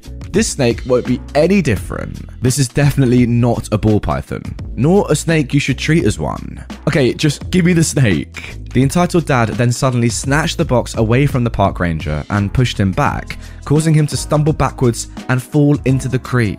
I rushed to help up the park ranger, and as I was doing so, I saw the Darwin Award worthy moment unfolds. The kid looks at the snake and says, Daddy, he's beautiful. Can I pet him before we take him home? Sure. The dad opened the box containing the still angry copperhead, and the kid proceeded to reach inside. The snake obviously wasted no time and immediately lashed out and bit the entitled kid's hand. The kid cried out in pain and started crying. The entitled dad threw the box on the ground, to which the snake quickly escaped into the bushes. I was very attentive as to where the snake landed and slithered off to. While the entitled dad was checking on his kid, the park ranger called for a medical unit, and notably a police officer. The entitled dad seemed confused about the call. I don't think the medical call is necessary. It's just a minor snake bite. I don't think you understand, sir. That snake wasn't just a harmless ball python, that snake was a copperhead bites from them are venomous. Wait, so you're telling me that you guys just let venomous snakes freely roam the park? Well, sir, this area is part of the snake's natural habitats. Still, you guys should be doing something about that. People walk through here. Yeah, that's exactly what I was doing until you took the snake from me, sir. The dad then looks at me. Can you believe this rubbish? Don't bring me into this, dude. After all, you did take the snake from the ranger. Ugh, the dad scoffs. A golf cart with a medic and what looked like a senior ranger arrived, and the medic immediately sat the entitled kid down to look at the bites. The senior ranger walked over to us, and the entitled dad wasted no time complaining. You blokes ought to be ashamed of yourselves. A public park with dangerous snakes wandering about? Sir, this region is part of their natural habitats. While we do work to keep them from public areas, you are still going to encounter them from time to time. But from what my coworker tells me, you took the snake from him and then let your son try to pet it. The dad was visibly nervous. Um, yes? Well, we have an ambulance to take your son to the hospital at the park entrance, and an officer that would like to have a word with you. I suggest you come with me. The entitled dad sheepishly got onto the car with his son, and the four of them all left for the park entrance. I took the opportunity and finished up my bike ride, while keeping an eye out for any more snakes. When I got to the park entrance, I saw the senior ranger from earlier. I curiously asked him what happened after they got back to the park entrance. Apparently, the cop they called was waiting for the entitled dad when they got there. The cop let him off with a warning, but not after giving him a stern butt chewing about how he should have arrested him for child endangerment. Wow, does it get more stupid than this, Dad? I mean, long term viewers and listeners of my channel will know that I myself do have a pet snake called Marty. He is a corn snake. It literally doesn't get less venomous or less dangerous to a human than a corn snake. Yet, even though Marty is just a corn snake and he's barely bitten anyone in his entire life, I am still careful around him because I know that he has the potential to bite people because he's a snake. It's obvious. So the fact that this entitled dad, even after being told that this snake is venomous, still encourages his 12 year old kid to touch it and wants to take it home as a pet just shows how ridiculous he is. And it's a shame, to be honest, that the kid was the one that got bitten and not the dad. My entitled family don't like my boyfriend for all the wrong reasons. So these events happened in July 2021, but I'm just finding out about them now. I am a 21 year old woman. And exactly one year ago, my 22 year old boyfriend of two years got caught on fire. His leg was badly burned, and he has permanent scars from his left foot all the way up to his right ear. He spent a few days in hospital and was discharged, but he couldn't work or drive for a month and had difficulty walking by himself. 15 days after his burn was my cousin's graduation party. We were both invited, and my boyfriend was very insistent that we show up because we said we would. I talked to my cousin and his parents and explained the situation and that we can't stay for long due to my boyfriend's condition. They understood and were happy that we decided to show up despite everything. So the day of the grad party arrives, and I go for a more dressy look because I know my cousin and his family are kinda snobby. My boyfriend wants to dress up too, seeing as this is his first time that he'd meet my extended family. But the clothes are too tight on his body and they cause him excessive pain. So I encourage him to wear something more casual, saying my family will understand. I drive and we show up. Straight up, my boyfriend doesn't look the best. He's in baggy casual clothing that shows his bandages. His normally long blonde hair is singed and matted because he hadn't washed it in a week. water and burns don't mix. My boyfriend limps around with me at his side, meeting everyone and making small talk. We eat food, we congratulate my cousin, and after an hour or so, we go. After such a short encounter, I didn't expect my family to immediately like him. I asked around, and everyone said they don't know him well enough to form an opinion about him, which is fair. However, I recently learned through my mum that this was not the case. Most of my extended family hates my boyfriend, and for the most stupid of reasons. They don't like that he has long hair, or that he works a blue collar job, and even that he didn't show up in fancy clothes. They're disappointed that I choose to date trash like him. That's their words, not mine. Some of my aunts even started planning a trip to take me to Italy so I can meet foreign boys in hopes of me cheating on my boyfriend. I would have understood if they didn't like him because he seemed like a butthole or for any good reason. But knowing what I know now makes me rethink everything I know about them and I see how entitled they've been. Yeah, pretty simple one here. Your family are all just snobs. I mean, you said it yourself, so it's not a rude thing for me to say. And it's definitely true. I mean, come on, any normal person, after meeting someone who has gone through something as horrible as this, would give them so much lenience. It's amazing that he even came in the first place. That shows unreal commitment and would not be expected of him in a normal family, let's be honest. I mean, come on, what do they want? Him to stay there hobbling around for six plus hours, wearing horrifically uncomfortable clothes just to look good? No one cares, ultimately. I rate you for showing up. I probably wouldn't have bothered. My mum thinks she's entitled to my prostitute money. So, for the last couple of years, I've worked as a dancer at a well known gentleman's club. It's quite high end and security is very good. A customer only has to say something we don't like and they'd get kicked out. It's actually a lot of fun, and when it's a good night, the tips are great, and I managed to save a decent amount of money. I didn't tell my mum where I was working as I knew exactly what her reaction would be. Unfortunately for me, about a year in, someone she knew had come to the club and spotted me there. Of course, it didn't take long to get back to her. She hit the roof and called me everything you could think of, including a prostitute, and then she kicked me out. I stayed with a friend for about a week until I managed to secure an apartment and decided to get on with my life. I'm making enough to support myself quite comfortably. I guess my mum found all of this out from my sister, and she realised I was making decent money. Because, out of nowhere, she calls me to demand money. No hello or how are you, but I apparently owe her more for letting me live at home. I did pay rent while I was living at home, although I probably could have paid more considering I was earning quite a bit, but I didn't want to raise suspicions and I gave my mum what was asked of me. Now, before I even comment on this story, guys, there is an update. I've not had a lot of contact with my mum since my first post, apart from yesterday, which I will get to, and also when she dumped a box at my front door that had our two house cats in. Luckily, I was in, as she hadn't bothered with air holes. I caught her just as she was about to leave, and she told me she couldn't afford to take care of them and didn't like the hair. Fair enough, I missed them a lot, and they actually, after settling in, got on really well with my puppy that I'd recently bought. So, for the last month or so, I've had a friend from the club staying with me. She just came out of a really bad relationship and needed somewhere to stay for a while. I've loved having her here. She's great company, pays her way, and takes turns cooking and cleaning, so I'm not in a rush for her to move out. Anyway, a couple of days ago, I get a call from my sister in tears. She's just broken up with her boyfriend and he's kicked her out. I'm not surprised to be honest. My sister, like my mum, does not work and would spend all day lazing around while he worked. She also didn't clean or cook or do anything as far as I could see, and they were constantly arguing. After speaking to her for a while, trying to console her, I said goodbye and didn't think much of it. Until yesterday. Mum calls and asks why the heck I haven't taken my sister in, and what kind of sister would let her go homeless. I calmly reminded her that she had an empty house, so why couldn't my sister stay there? She then starts screaming that she has no job and neither does my sister, so how the heck is she supposed to afford her staying there? I told her that I have a friend staying with me and that I just do not have the room for my sister to stay as well. Well, that completely set her off. I couldn't make out much of what she was saying, but I did hear selfish lesbian female dog, and at that point I just cut the phone off. I've blocked her number for now.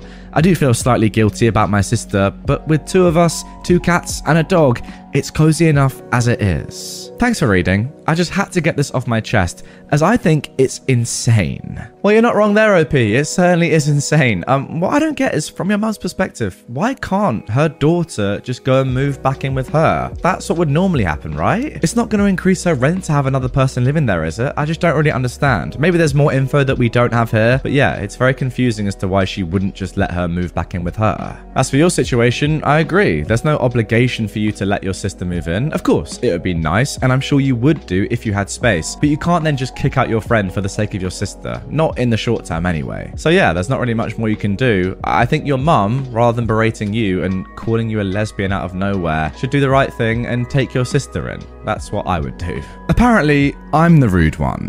My aunt has cancer, three autoimmune conditions, and pneumonia. And because she's a woman of colour who was overweight, doctors just kept telling her to lose weight instead of listening to her that something was wrong. So she's been sick for years at this point and only got diagnosed after losing almost 100 pounds in a matter of months because she was too sick to eat anything or keep anything down. She's doing chemo and is taking a ton of medications on a daily basis. Her two kids, my cousins, 13 and 10, have been told about her cancer and they've seen how sick she is and are actually aware that their mother might die soon. It's important to note that they've not told anyone outside of the family. They want as few people to know as possible. My younger cousin has this friend we're going to call Chad. Chad is a frickin' hellion, and his parents are worse. So, Chad's parents have planned an adults only seven day vacation for themselves. They started planning it six months ago.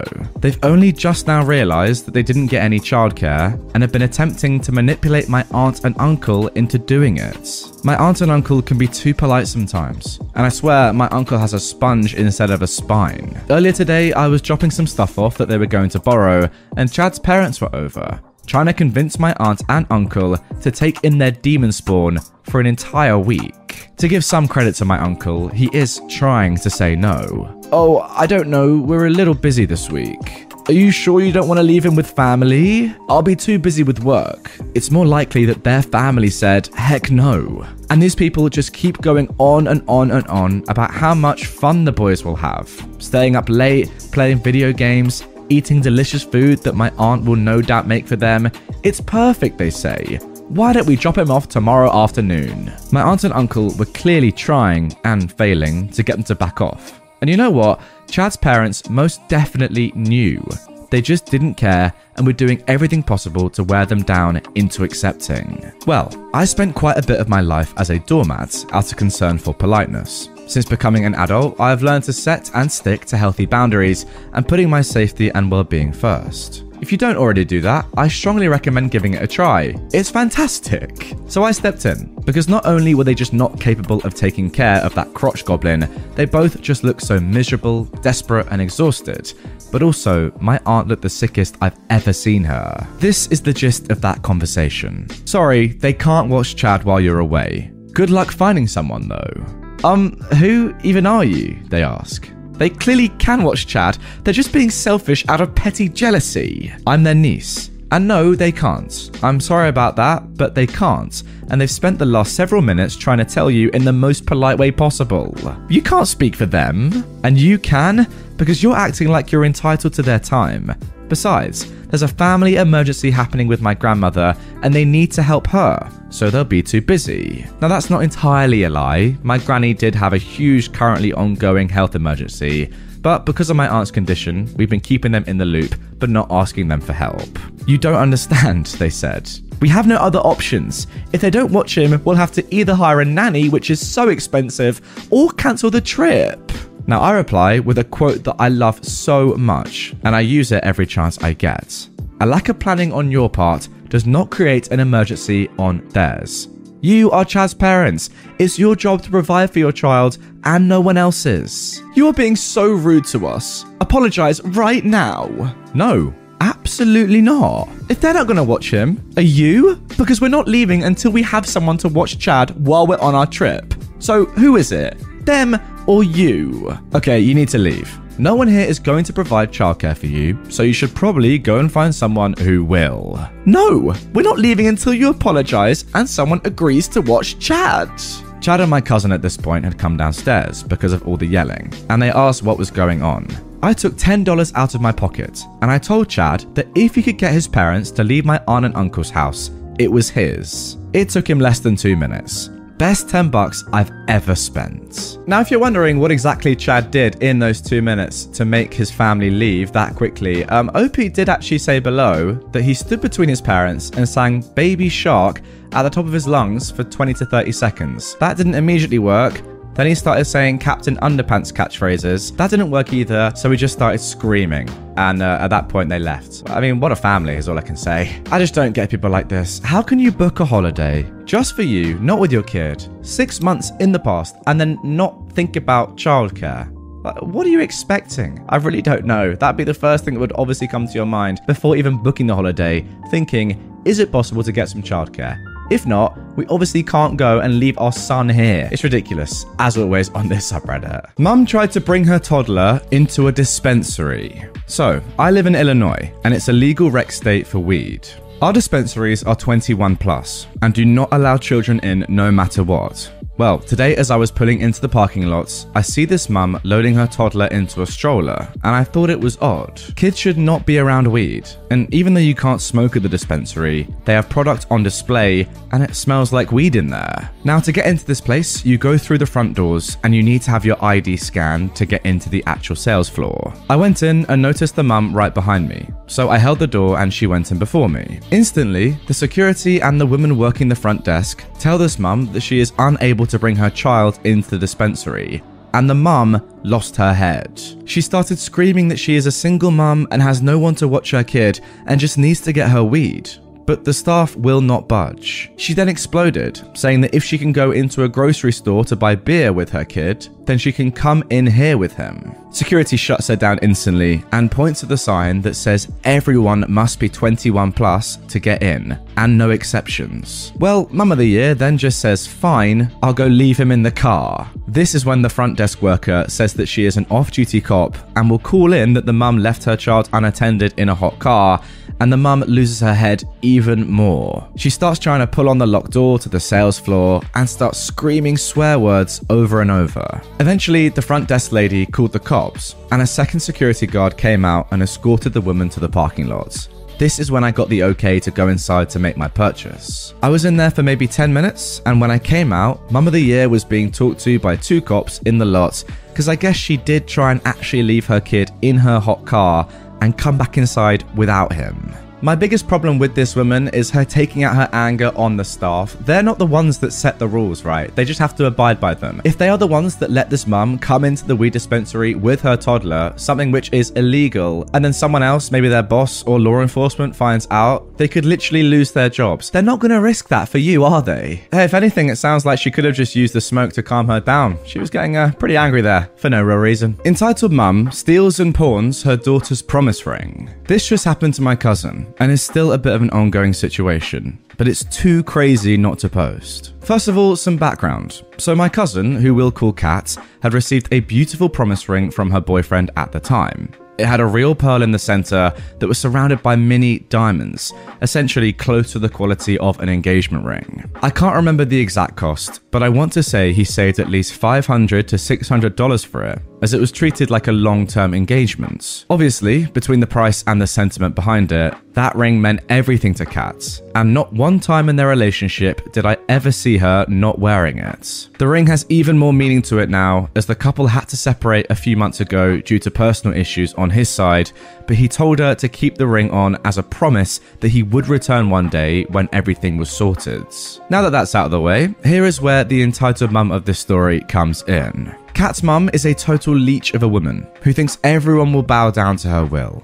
She refuses to work and essentially lives off of handouts from her family, but also demands to live a luxurious lifestyle. She's the type of woman who will beg for money to buy food, then turn around and waste it all at the casino. She'll do whatever she can to get money and has recently restored to guilt tripping and apparently stealing. So it was another cousin's birthday a few days ago, and everyone came over for a pool party.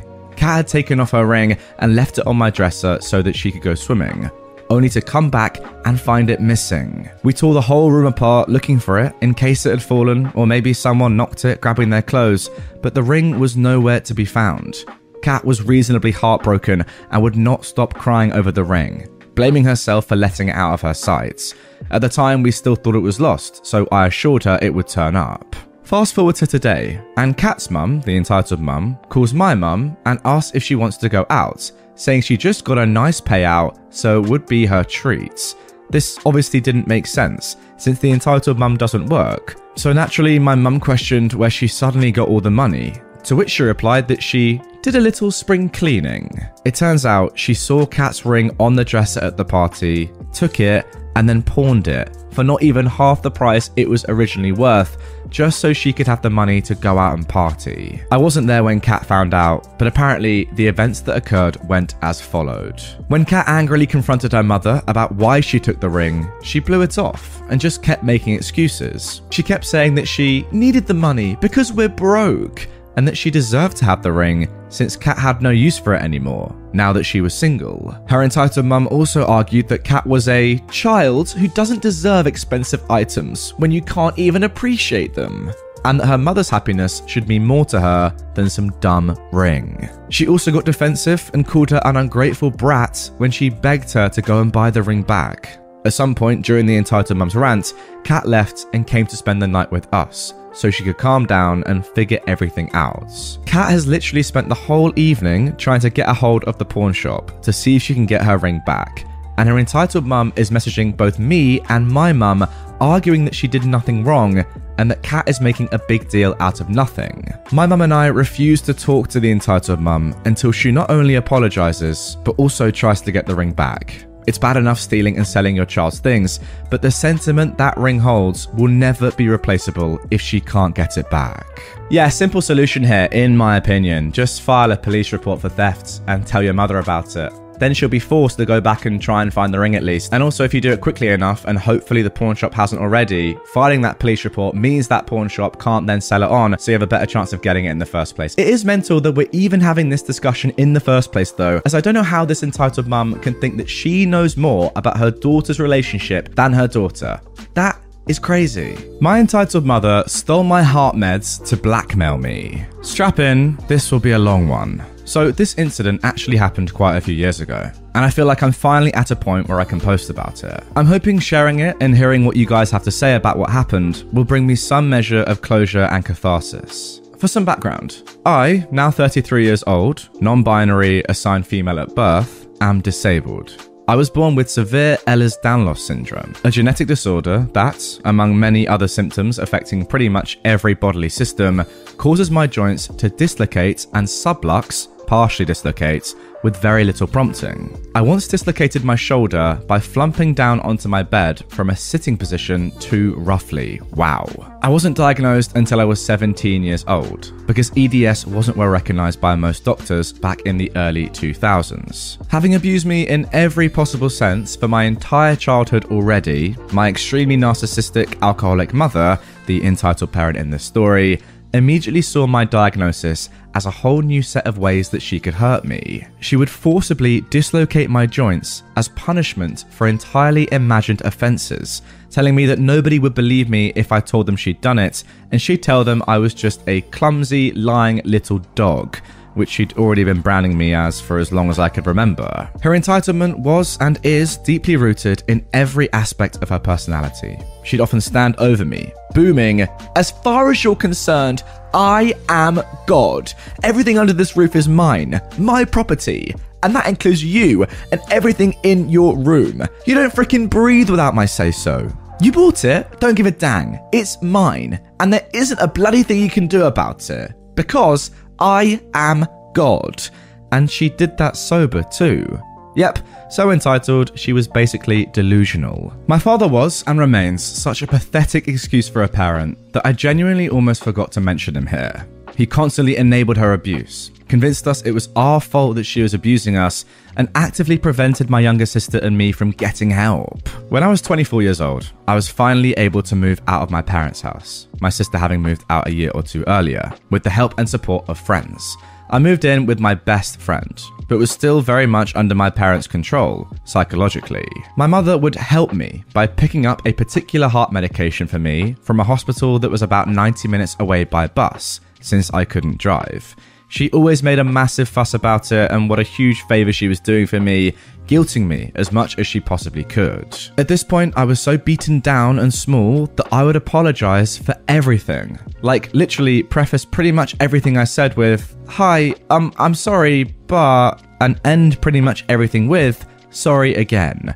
I was a mess, and nearly a decade after escaping that hellhole, I'm honestly still rebuilding my sense of self. On the date of the incident that's the focus of this story, we'd arranged for my entitled mum to pick up my meds and meet me at my local shopping mall, where I'd been getting a few grocery items to give me the meds and drive me home. One of her favourite things to do has always been to make people wait for her, presumably because it gives her a sense of power over others so I knew to expect her to be late. She'd already yelled at me over the phone that I had to be outside, standing at the curb in the car park when she pulled up, or she'd just keep driving. Which wasn't a bluff, because she'd done that before, just because I'd been sitting on a bench a few feet back when she arrived. God forbid anyone keep her waiting. So, 10 minutes before the agreed upon time, I was standing at the curb, groceries bagged up and ready to go. As our meetup time passed, I had to sit down on the ground and it started raining. I should add here that being out in the cold and rain sends my chronic pain through the roof and can leave me unable to use my hands for days. So I was already annoyed at the situation, but I was also terrified of this monster of a woman. When she was 20 minutes late, I sent her a text, which took me a while because hands, asking how far away she was. I got a nasty reply saying she was on her way and I better be standing by the curb when she got there. I replied that I was sitting on the footpath in the rain, so to please not take too long. No reply. At 35 minutes late, I texted her again, saying I was cold, soaking wet, and in a ton of pain, asking where the heck she was and what was taking so long. It was very unusual for me to be so direct with her, but being out of their house and with people who were working to build me back up, it had given me a new boldness. And I was in so much pain, I gave far less of a dang about the consequences than usual. I was trembling with anxiety as I sent it, but it still felt empowering. She called and screamed at me down the phone about how ungrateful I was, how she was going so far out of her way to do this massive favour for me, and that I'd be lucky if she showed up at all after I'd spoken to her like that. I pointed out that the favour is somewhat negated if you cause the person harm by screwing them around in the process, and she screamed some more abuse at me. Told me I'd better be standing at the curb when she got there, that she was going to beat the living daylights out of me, and hung up. We had two more rounds of this until she was over an hour late, and finally, I was done. Something in me finally snapped, and I was just like, F it. After getting on the bus safely with my waterlogged shopping bags, I used speech to text to send her a final text message saying that I was done playing her ridiculous games and was taking the bus home. I told her it was completely unacceptable to demand that her disabled, severely chronically ill daughter stay out in the freezing rain for well over an hour and that dad would get my meds from her and drop them off at my apartment. I'd already asked him and let him know what the situation was. I was a blubbering mess of delirious agony and anxiety when I got home, and my flatmate had to take the next day off work to look after me. He'd agreed to act as my carer to help me escape my parents, and his work was extremely good about it. What a legend. In the aftermath, my entitled mum refused to give my dad the medication for me, saying that if I wanted it, I would have to come back begging for my forgiveness for being such an ungrateful little shit. She had this whole rant about it, of course, going on about what an awful, nasty little female dog I was, etc. She even added in some ableist stuff about how they should have killed me at birth and saved themselves two decades of medical bills because I didn't deserve everything they'd done and sacrificed for me. What a woman! She literally demanded that I show up in person, get down on my knees, and grovel she thought she had total power over me by holding a crucial medication hostage. She said a bunch of stuff about how I better comply with her demands before being without my meds made me too sick to be able to get on my knees, or tough, I wasn't getting them back at all. The most bizarre part was that she genuinely seemed to believe that I'd wronged her, and she was entitled not only to an apology from me for standing up for myself, I guess, but to withhold my meds from me in order to force an apology out of me because she said she knew I'd never give me what I was owed otherwise. I went to the police station to try and get them to retrieve the obviously stolen meds. Good. but was told that because I'd given the pharmacy authorization to allow my mum to collect and sign for my meds, it was legally hers to keep, and there was nothing they could do. Notes, I live in Australia. I called the pharmacy and explained the whole situation to the extremely kind pharmacist, who was able to organise a new prescription with my specialist through the hospital, and I had a friend who worked nearby pick it up for me. In the meantime, my dad broke 24 years of consistent spinelessness and lied to my entitled mum to scare her into handing over the original stolen meds, saying that I'd gone to the police, but that he convinced me to hold off so he could give her a chance to just hand them over without police involvement. It worked, and I ended up stocked up for an extra month.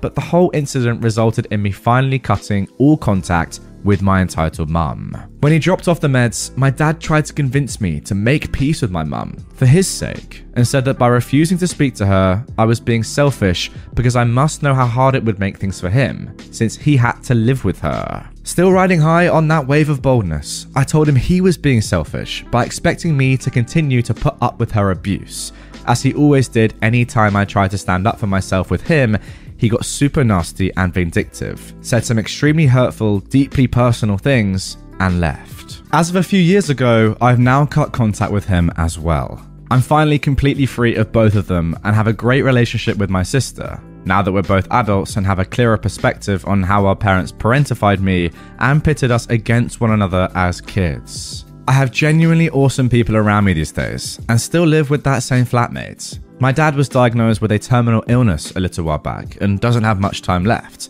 though I'm still not sure how I feel about that.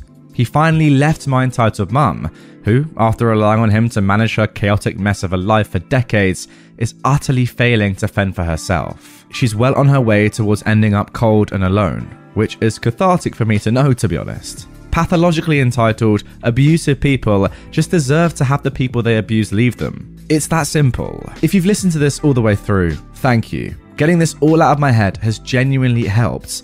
It's easy to kind of downplay and normalize crazy stuff that happens to you when it just sits in your mind for years. Wow, and there we go, leaving potentially the saddest story to last. Well, in my opinion, that was the saddest story of all three. And to be fair, I think the most tragic posts that I see on r slash entitled parents are the ones where children like this have literally been abused and neglected for their entire lives. And it's not just one event that's happened and they realize at that moment how entitled a said person is. It's when they realize that their entire lives have been completely changed and kind of ruined by people like those mentioned in this story, like those entitled parents. And they have to rebuild from the ground up, really, kind of destroying everything they thought was normal and understanding that actually my parents are just terrible people. I mean, not to say that she didn't realize that along the way, clearly she did, OP that is, but having to reset your entire life, move out, move in with people that are actually good people, and just go from the beginning again is incredibly hard. Fair play to you and your sister for, for getting out of this situation. And it's clear that your entitled parents are just horrible people, right? They've split up with each other. Your mum's screwed. Your dad's not in a much better place, even besides the illness. And for you two, you and your sister, to come out the better side of this, fair play to you for doing that because I'm sure that a lot of people would not have been able to. Karen screams at me for banning her thieving son.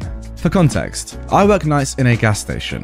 About a week ago, a couple of kids, probably no more than 15 to 16 years old, who are semi regulars, as in I've seen them a few times before but not enough to know them, came in around 2 am and pulled a runner on me with around $30 in drinks and snacks. As I'm not allowed to chase shoplifters, I do what's required and leave a note for my boss so she can pull the tapes and post the pictures for us so we can tell them to get out if they're ever stupid enough to come back. You wouldn't believe how many thieves actually are, in fact, stupid enough to come back. These two morons in particular. Well, two days ago, I'm working my only weekly day shift, and who should walk in but my pair of thieves? And who do they have with them? One of their mothers. I immediately buckle down and tell them they need to go now. The following is how the conversation went. So, the two thieves walk in.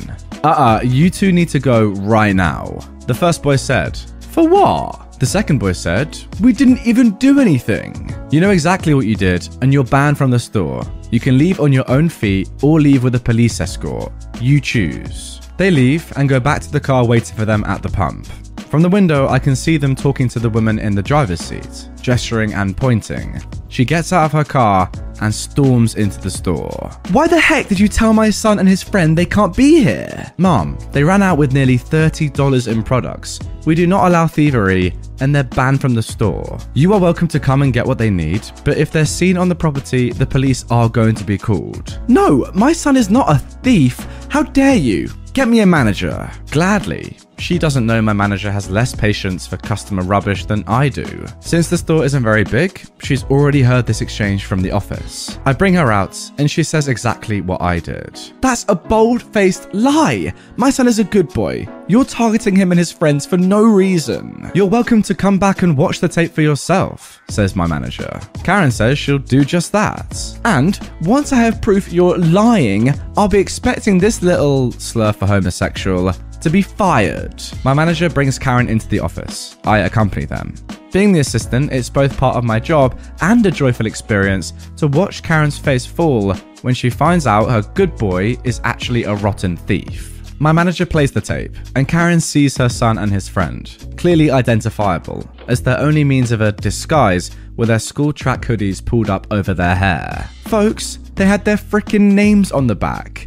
They were wearing those hoodies as they sat in the car waiting. The Karen was too stunned to speak at first, but eventually remembered how to Karen and stormed out shrieking that she'd be calling corporate. For what? Who knows? But she's calling anyway. Now, you would think that no matter what this Karen had said or thought before, surely after seeing her son and his friend thieving on a camera in front of her, she'd have to change her mind. But no, she doubles down. And that is how you know she's an unbelievable Karen. Fair play to her. Entitled Lady dislikes the Thanksgiving dinner we are providing.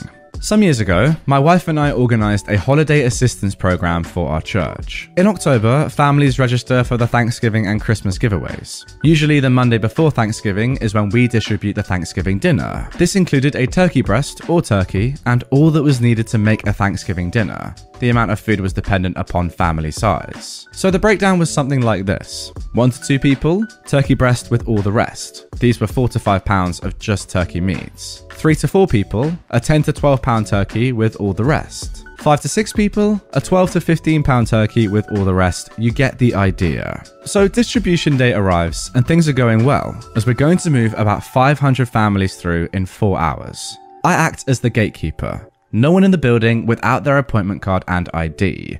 Once in, they sign in with my wife, and we bring them all they need as they walk down and head out another door. Somewhere in the middle of this time, my wife comes out to get me, as we have a person who is not happy. I go in, and there is Karen. She eyeballs me hard in disbelief. I'm not in uniform like normal. The conversation goes something like this What seems to be the problem? I'm here to pick up the dinner for me and my husband, and this lady won't give us a turkey. Note that she sort of sneered with the word lady. Also, my wife is Hispanic and does have a small accent when she speaks so most ignorant people assume she's not in charge or intelligent. Rather than argue, she usually just grabs me. Mom, we are giving you a turkey. It's the turkey breast, which has more than enough meat for you and your husband. Further, we allocate the turkeys based on family size, and we simply do not have any extra to give to you. This isn't good enough. We need a turkey. Note, she isn't yelling, but all eyes are definitely on us. Also, she's holding the box we gave her with everything in. I'm sorry, Mom. Let me take back what you have and I'll see what I can do. I take back the box and hand it off to one of the staff and then turn back around. Okay, Mom. Again, I'm sorry we weren't able to accommodate your wishes today. The exit is this way, and you have a happy Thanksgiving. The Karen is dumbfounded. Wait, what? Well, you've expressed that this meal wasn't good enough for you, and I would never impose upon anyone something they considered substandard. So, again, the exit is this way, and have a nice day. I walked her to the exit door, and as I walked back through the line to the entrance, I ask, Is there anyone else with an issue they need addressing?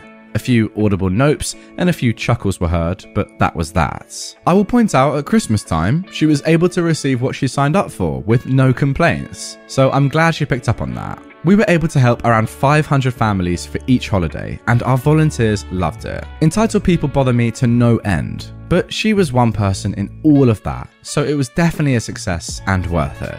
Sorry, let me get this straight. Is this woman really complaining about free food on Thanksgiving when everyone else in that church is delighted because they're getting free food and they're probably extremely grateful? And you and your wife, OP, are doing an amazing job as well as all the other volunteers and staff. The one person there is complaining about free food. That's insane. And also, two pounds of turkey per person. Isn't that loads anyway? Like more than you could eat? Unbelievable. It really is. Big Group thinks they own the forest because they come all the time. A few months ago, towards the end of the season in this area, I went camping with my friends, three women. The spot we chose was on a cliff with a great view of a canyon and the creek at the bottom. The area allows dispersed camping, and there are very few spots with that view, and it's first come, first serve. When we arrived, only one spot was left, with the view hidden behind trees but only a few feet away. The view could only be accessed by walking straight through our camp. I think there are other spots you can hike to without going through a campsite. On our first night there, a couple, two men, walked into our camp, saying they wanted to see the view. I wasn't super comfortable because you can't trust a stranger in a forest and they were in our space, but they were only there for a few minutes and left. The next day, we went to watch the sunset on the cliff and had left all our stuff lying around camp when we start hearing cars, dogs, voices, and screaming kids. Two cars pulled up to our camp and walked right in, making themselves comfortable. We ran back to see that all of our space was completely invaded. Kids under our tarp and running around the tent poles, people around our fire, etc. We had a small puppy with us that was terrified of the new dog. But these people didn't care. A woman explained that they live nearby and love coming to see the view. I was in absolute shock at the disrespect. Everyone is allowed to enjoy nature, and it was a public spot, but you have to respect if someone is there first. At least have the decency to ask. As they were leaving, well, after sunset, the same woman said they'd be coming later that night to see the stars. My friends were so angry, and I was still in shock. As they were loading their car, I ran up to them and said the first thing that came to mind. I asked one of the men, Hey, when you come back later, are you planning on bringing the kids? Uh, I'm not sure.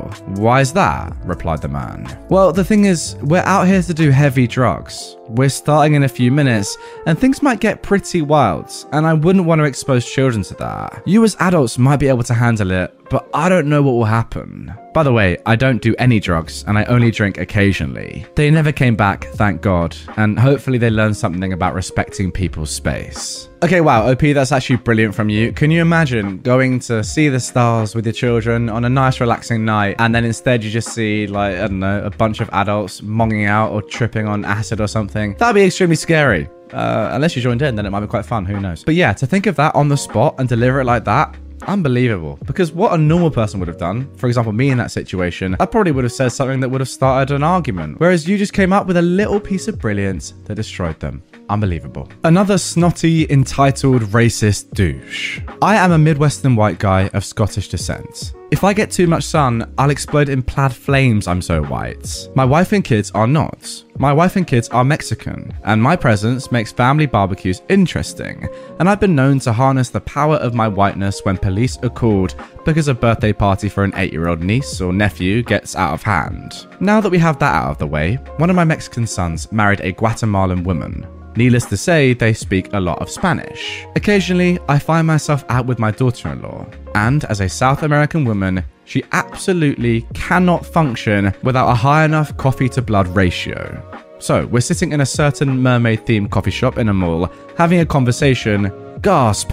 In Espanol. Have you ever wondered how you know if the person that says, This is America and we speak English here, is a racist idiot or just a lazy, self entitled idiot? Well, it's moments like this. When the racist idiot sees two people having a private conversation in Spanish and walks by the white guy to instead harass the pregnant Latin woman. Now, anybody who has ever met a Latina knows that 1. You annoy them at your own risk. This is a good way to find out if a high heeled shoe can be absorbed rectally. I'll neither confirm nor deny that I already know the answer to this question. And two, when you anger a Latina, you will get no help from others. They know better. They also don't want to get any of you on them when she starts ripping your vital organs out of your own butts. So, this racist sea hag hitches up her Louboutins, clutches her Michael Kors bag, struts past me, bends right down in my daughter in law's face, and screams at the top of her lungs, Speak English or go back where you came from. You naughty word. People are destroying this country. My daughter in law stands up and, without a word, slaps the Gucci sunglasses right off of her face and sits back down. Seahag's head spins around. She takes the time to look around and lays down on the ground, screaming at the top of her lungs that this foreign immigrant terrorist has just assaulted her for no reason. Call the police, call the army. She can't wait until everyone figures out that this election is a fraud and Trump kicks all of you, again, naughty word, immigrants out. Seahag's husband comes running over and is just about to get in my daughter in law's face when I stand up. Let's just say I absolutely dwarf this guy. I stand over six feet tall, have a beard down to my chest, and I pick heavy things up and put them down again in my spare time. As a result, I tip the scales north of 300 pounds, and each of my thighs is larger than my daughter in law's waist. The guy's maybe 5'6 and with $6 in change in each pocket might weigh 125. I take one look at this guy and he goes whiter than he already was. And I say, think very hard any part of you that touches her, I'm to break off and force feed to you. Now, go away and take that thing with you, as I point to Seahag. They slink off to sit in a booth on the other side of the coffee shop. Naturally, someone has called the police, who show up in short order. Seahag immediately launches into her speech about how she was just minding her own business. And out of nowhere, this crazed Islamic terrorist attacked her and started beating the heck out of her and that red beard race traitor beat the heck out of her husband and laughed at him. She thinks his nose might be broken. They both need to be in jail now. The second cop comes over to our table, and my daughter in law turns on the waterworks. The crazy woman started screaming at me. I was just defending myself. She places her hand on her stomach. And my baby. I summon my powers of whiteness and tell the officer I'm certain this place has cameras there are at least a dozen witnesses to that woman screaming to raid, and I assure you that my daughter in law will not be answering any more of your questions without her attorney present. The cops take a few minutes to talk to a couple of other people, look at the security footage, and come back to tell us that, while my daughter in law probably shouldn't have slapped her, it's pretty clear that it was in self defense. And while they will be filling out a report, they won't be arresting anyone. And there we go. A beautifully written story. Thoroughly enjoyed it. I mean, the icing on the cake there is just calling her Seahag. What a lovely, lovely name. Very apt and very lovely. I've got to say as well, good on your daughter in law. First of all, for standing up for herself, but second of all, for turning on the waterworks, because ultimately, she was the one that legally was in the wrong here. She was the one that I guess technically assaulted the Karen. The Karen didn't legally do anything wrong. Actually, that's not really true, is it? Racism is illegal. But I guess it might not have shown up on the cameras if there was no audio, and that might just go down to hearsay. I don't know. Good thing she didn't get in trouble, and a fair play to the police for not arresting anyone. Although, if they were going to arrest anyone, it should have been Seahag, that's for sure. Babysitting means paying the kids' dental bills. Here's a fun one. Years ago, I would often babysit my neighbor's 9 to 10 year old daughter. He was a divorced father with the kind of ex that would send spreadsheets of child rearing expenses calculated to the penny and weekly invoices complete with terms and penalties of her own choosing for late payments. He paid big child support and generally paid his invoices on time because she would cut off access to the kiddo if he didn't. His ex, the snake, and I had basic text messaging contact. She and I had a previous dust up because a sudden weather change necessitated a jacket for her kid. We popped into the nearest discount store and I let her pick a jacket. The kid loved it, but her mother threw a giant fit at me because it wasn't brand named. I blew it off, and the neighbor and I laughed about it when he reimbursed me. She gave me the silent treatment. Darn. Time moved forward. The father always reimbursed kiddos' expenses and encouraged fun and healthy activities. One day, he called me and apologized that he was getting held up at work and the kiddo had an orthodontist appointment. He asked me to take her and I agreed, and he called the dentist to authorize. We got there and they wouldn't see her without a payment $225. It was necessary. The kid's braces were hurting her. Dad wasn't available, but I knew he'd reimburse me. So I put it on my credit card rather than call her snake of a mother. The kiddo got patched up, Dad reimbursed me, I paid the card and didn't use it. A few months later, I got a past due call from my card company. Repeat charges from the orthodontist. I let the dad know and called the orthodontist, who told me that I'd signed an automatic payment agreement. I gave my heck no, I'm just the babysitter speech and didn't get far with them, so I cancelled the card. Dad apologised profusely and reimbursed me. A month later, I get a nasty call from the orthodontist about my card declining. I kindly inform them I'm not the parents and provide the snake's phone number. About an hour later, the snake is furiously calling and texting me. I silenced my phone and looked later. She'd maxed out my voicemail, and all of her text messages were about how I was abusing her child by denying the kid medical care. One voicemail was from the police, letting me know she filed a complaint, how I could get a copy from my attorney, and inquiring about whether I wanted to file a counter complaint. I sure did. I moved out of state, and the prosecutor called me once just to ask questions. Then I never heard back from the prosecutor. Last I heard from the kiddo's grandmother, the snake took a plea bargain. Dad got custody, and Grandma was enjoying a lot more time with Kiddo. Okay, wow, when I first read the title of this, I thought that what was going to happen did, in the sense that I thought that this mum or any parent might try and charge a babysitter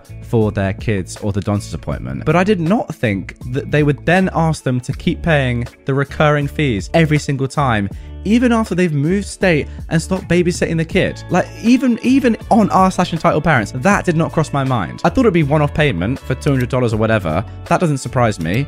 It's entitled parents, but to do it again and again and again, even when they no longer work for you, that was beyond my wildest expectations. Even for this subreddit. I guess that just shows how far that, that we've come. Um, unreal. Even I am now surprised when I read stuff on this subreddit after three years of doing so. Incredible. An entitled mum wants to get her entitled kid to drive my new car. I got into Redditor videos a few days ago, and I remembered an entitled parent story that happened to me about half a year ago. Well, first of all, OP, you're an absolute legend for watching my videos. Second of all, guys, if you're watching and you are new to my channel, please make sure you hit the subscribe button. It's totally free and it makes me feel incredible, so thank you. Anyway, sorry for that. Let's get into this story. So, for some context, I bought myself a Mini Cooper SE the first fully electric vehicle by Mini a few weeks before this story happens. Where I live, in Germany, electric cars need to have a so called AVAS, which is Acoustic Vehicle Alerting System, turned on when driving below 30 km per hour. The AVAS makes a sound to warn walkers and bikers on the street because electric vehicles normally don't make much noise. The one on the Mini Cooper SE kind of sounds like a spaceship. Now, this will be important for later. Can I just say, I actually had no idea this was the case. I didn't know that electric cars were required to make a noise when they're going at a certain speed, below a certain speed threshold. That makes a lot of sense to me because I've always wondered, you know, cars that are silent, surely they're gonna, you know, cause some crashes. That is genius. Now, onto the story. About half a year ago, we celebrated my grandma's 60th birthday, and I took my new Mini to get to the celebration. I didn't know who else was invited, but I didn't really care at the time. The ride to my grandma's place was long, and I knew that I needed to recharge at my grandma's place, or else I couldn't make it back home. So I arrive and I see a few people, including my entitled aunt and her entitled kid, waiting for me in the driveway. To park in the parking lot that they'd prepared for me, the one next to an outlet where I could charge my car, I drove rather slowly because I'd only done this a few times before and I was extra careful. Therefore, the AVAS system was turned on. I get out, plug my car into the outlet, and we go inside to celebrate. After about two hours, I wanted to go and check if my car was alright. Remember, guys, it was rather new at this time, so this was completely normal, and to get some fresh air as well. I go out and see the entitled aunt and her kid looking at my car. The following conversation went kinda like this Mummy, this car sounded like a spaceship. I know, sweetie. I don't know why it does that though. Uh, guys, can I help you with something? Is this your car? Yes. My child wants to drive it. Uh, what? I can drive it for a bit and take him with me if that's what you'd like? No, no, uh, he wants to drive it. It doesn't look as complicated as a normal car, so I'm sure he can drive it. For some context, the Cooper SE has only two pedals and no gear lever because it's electric. Also, when talking about my car earlier, I said that it feels like you're driving a go kart. Uh, I can assure you that he doesn't want to drive it. It's way more complicated than it looks. But it sounded like a spaceship, so it can't be more than a little toy. I want to drive that spaceship now! Sorry, but I can't allow that. Why not? You're just being selfish. Sure, he can drive for a minute or two in the driveway just here. No, he's just a kid. Well, I bet you don't even own that car. It sure is stolen or someone else owns it. Uh, no, I've literally got the keys. I pull out the keys and open the car.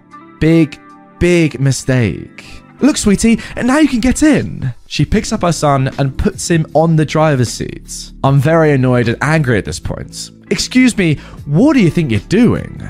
You've been very rude to me and my little angel, so he deserves to drive your car. Now, the kid obviously couldn't start up the car because it was still plugged in, but he was messing around with the electronics inside and he tried to actually start the engine multiple times. There's a yellow obvious start switch below the GPS system.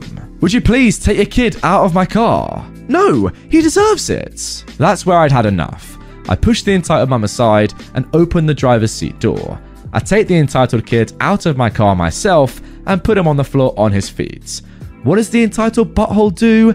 He lets himself fall on purpose and then starts crying that I broke his arm while taking him out of the car. Of course, the mum then starts screaming and shouting about how close her son was to death. I really didn't use much force or anything. The other family members hear the entitled kids crying. Meanwhile, I unplug my car, get into it, and drive away. so OP's just off. He's out of here. That's actually quite a sensible solution, to be fair. If you stuck around and the kid was crying and it was two people blaming you, you could have been in a lot of trouble. So I think that was actually a very good idea. On my way back home, I had to recharge once, and that's where I called the others back and tell them what actually happened. They tell me that my entitled aunt tried to call an ambulance and actually was kicked out of the celebration. Oh, and also, just in case any of you are wondering if this story was fake or not, OP's actually said, if you tell me this is a fake story, I'll tell you that you're wrong. Thanks for reading. Well, that clears that one up then. Oh, and also, just in case any of you are wondering if this story might be fake, OP actually says at the bottom of this story, if you tell me this is fake, I'll tell you that you're wrong. Thanks for reading. Well, I guess that clears it up then. He also says in the comments down below that the kid would have been about six or seven years old, which honestly just makes the story even more mad because what are you doing, woman? Uh, I don't understand. Has this lady never been in a car before? I mean, what does this lady not understand though, really? Driving a car, by the way, is quite hard especially if you've never done it before. Even for me, right? I passed my test a couple years ago and I'm still terrible at driving. In fact, I literally haven't driven since I passed my test. But um, yeah, it's tough to do, especially in a manual car. Like, even if it's an electric automatic car, it's still hard. You got to be aware. You got to have common sense. You got to be, well, the legal age 17, 18, whatever it is in Germany. I don't know, but not six or seven. That's for sure. And even on private property, even in a parking lot, you're going to be have to making turns and that sort of stuff and being able to look over the steering wheel and see where you're going. It's an obvious no. Why? And now moving on to our second story. A wild Karen got arrested with a felony. For some background, I'm a 35 year old father of two boys. I have PTSD due to time overseas and have the physical scars to match the mental ones. I have an incredible wife that knows me and knows what situations I should avoid. My children are amazing, but this story revolves around my youngest son and my service dog. James, my youngest son, has autism, and we share a special bond because some things that set him off also put my teeth on edge. Spike is my English bulldog. He's my service dog. He's well trained, lazy, judgmental, and overall uninterested in anything he can't eat. He's also very in tune to James and my emotions and will provide a distraction when we get overwhelmed. Basically, he's like, Oh, you're stressed? Here, scratch my butt. You'll feel better and I'll get attention. It's a win win. So, now for the story. My family recently moved to Texas. Because we now live very close to an amusement park, we got memberships. Shout out to the park for being amazing when it comes to special needs. This particular park in Arlington, Texas, has a special program for autistic people. They have rooms set aside to chill out if you're overstimulated, so you can relax, go back out, get overstimulated again, and around and around you go. That is amazing. With James, we also don't have to wait in lines. This is a huge thing, and the cause of this story.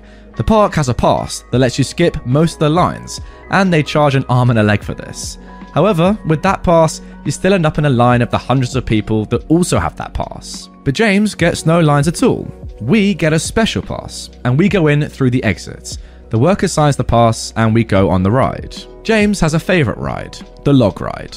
There have been days that we'd ride the log ride over and over, then eat. We also have the food pass, which we pay for, then go back to the log ride. On this day, Tom, my eldest, and James wanted to go on the log ride. So we made our way to the exit and left my wife and Spike in the shade because someone's got to stay with him, and bulldogs and rides obviously don't mix. As we were going into the exit, a woman started screaming at us. I've absolutely no hearing on my right side. Thanks, high pressure wave.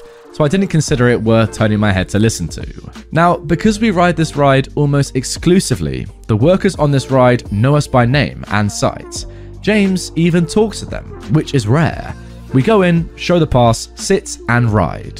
This time though, Tabitha, I'll call her Tabitha because Karen is overused, good point. The woman that was screaming at us as we were walking in through the exits made her way to where the speedy pass ends at the ride, where a red shirt will check her pass and let her go on her way. But she didn't even want to ride. She just wanted to yell about us going in through the exits and how we are abusing the system. Now, anyone that looks at James can see he's all in a world on his own, and wouldn't be surprised if he's literally reading the future or talking to aliens. He's awesome. The red shirt tries to calm her down. Tom is getting upset because he's a normal nine year old and adults yelling is uncool. James is making his excited sounds and waiting for the log to stop so he can get in.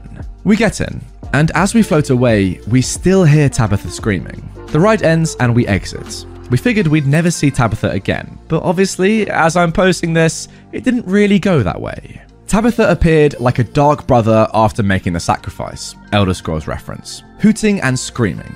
She was screaming that just because James is an R word doesn't mean we get extra rights. The screaming causes James to let out his super screech. Now, anyone that knows autism knows that autistic kids have superpowers. In James's case, it's a supersonic, ear shattering, high pitched screech that makes your eyes swim and makes it feel like things in your head are moving that really shouldn't. This whole time, Spike was lying on the ground in the froggy position, as bulldogs do, just looking at Tabitha like she's a rabid dog, but not worth getting up for. As we are being screamed at, I see two officers approaching from behind Tabitha. I smile. My smile must have broke Tabitha, because she then hauled off and kicked Spike. This flips my switch, because now my family is literally under attack, and I start to react. Before I can make contact, Tabitha is already in the air, being half carried, half dragged away while being cuffed. Now, in front of me is a well dressed and annoyed looking officer. He tells us he heard the screech and started heading towards it because they thought a ride broke or something actually bad had happened. I take the time to unflip that switch and examine Spike. He's limping and crying. I feel his hips and feel that his hip is dislocated. The officer asks what happened, and we all explain what went on from A to Z. He asks if Spike is a service dog. I say yes. He smiles. I'm not really in a smile mood, but it catches me off guard. He explains that in Texas, to intentionally injure a service dog is actually a felony. By this time, park security arrived and issued a trespass order to Tabitha. The officers ask if I want to press charges. I look at Spike and I look back. Yes, I say. Tabitha and her tiny mouse like husband start to freak out as Tabitha is loaded onto a golf cart. We hop on a cart too and leave to go to the vet. The vet fixed Spike and all is well. We went back the next day with Spike in a stroller. No one batted an eyelid, and everyone loves the bulldog in a stroller. I let people pet him, he's a hoot, and the park is an amazing place. I've been contacted by the investigating officer and have given depositions. I may have to testify, but I look forward to sitting on the bench with Spike on my lap. Uh, yeah, pretty extreme reaction there from this woman not getting what you want in a certain situation.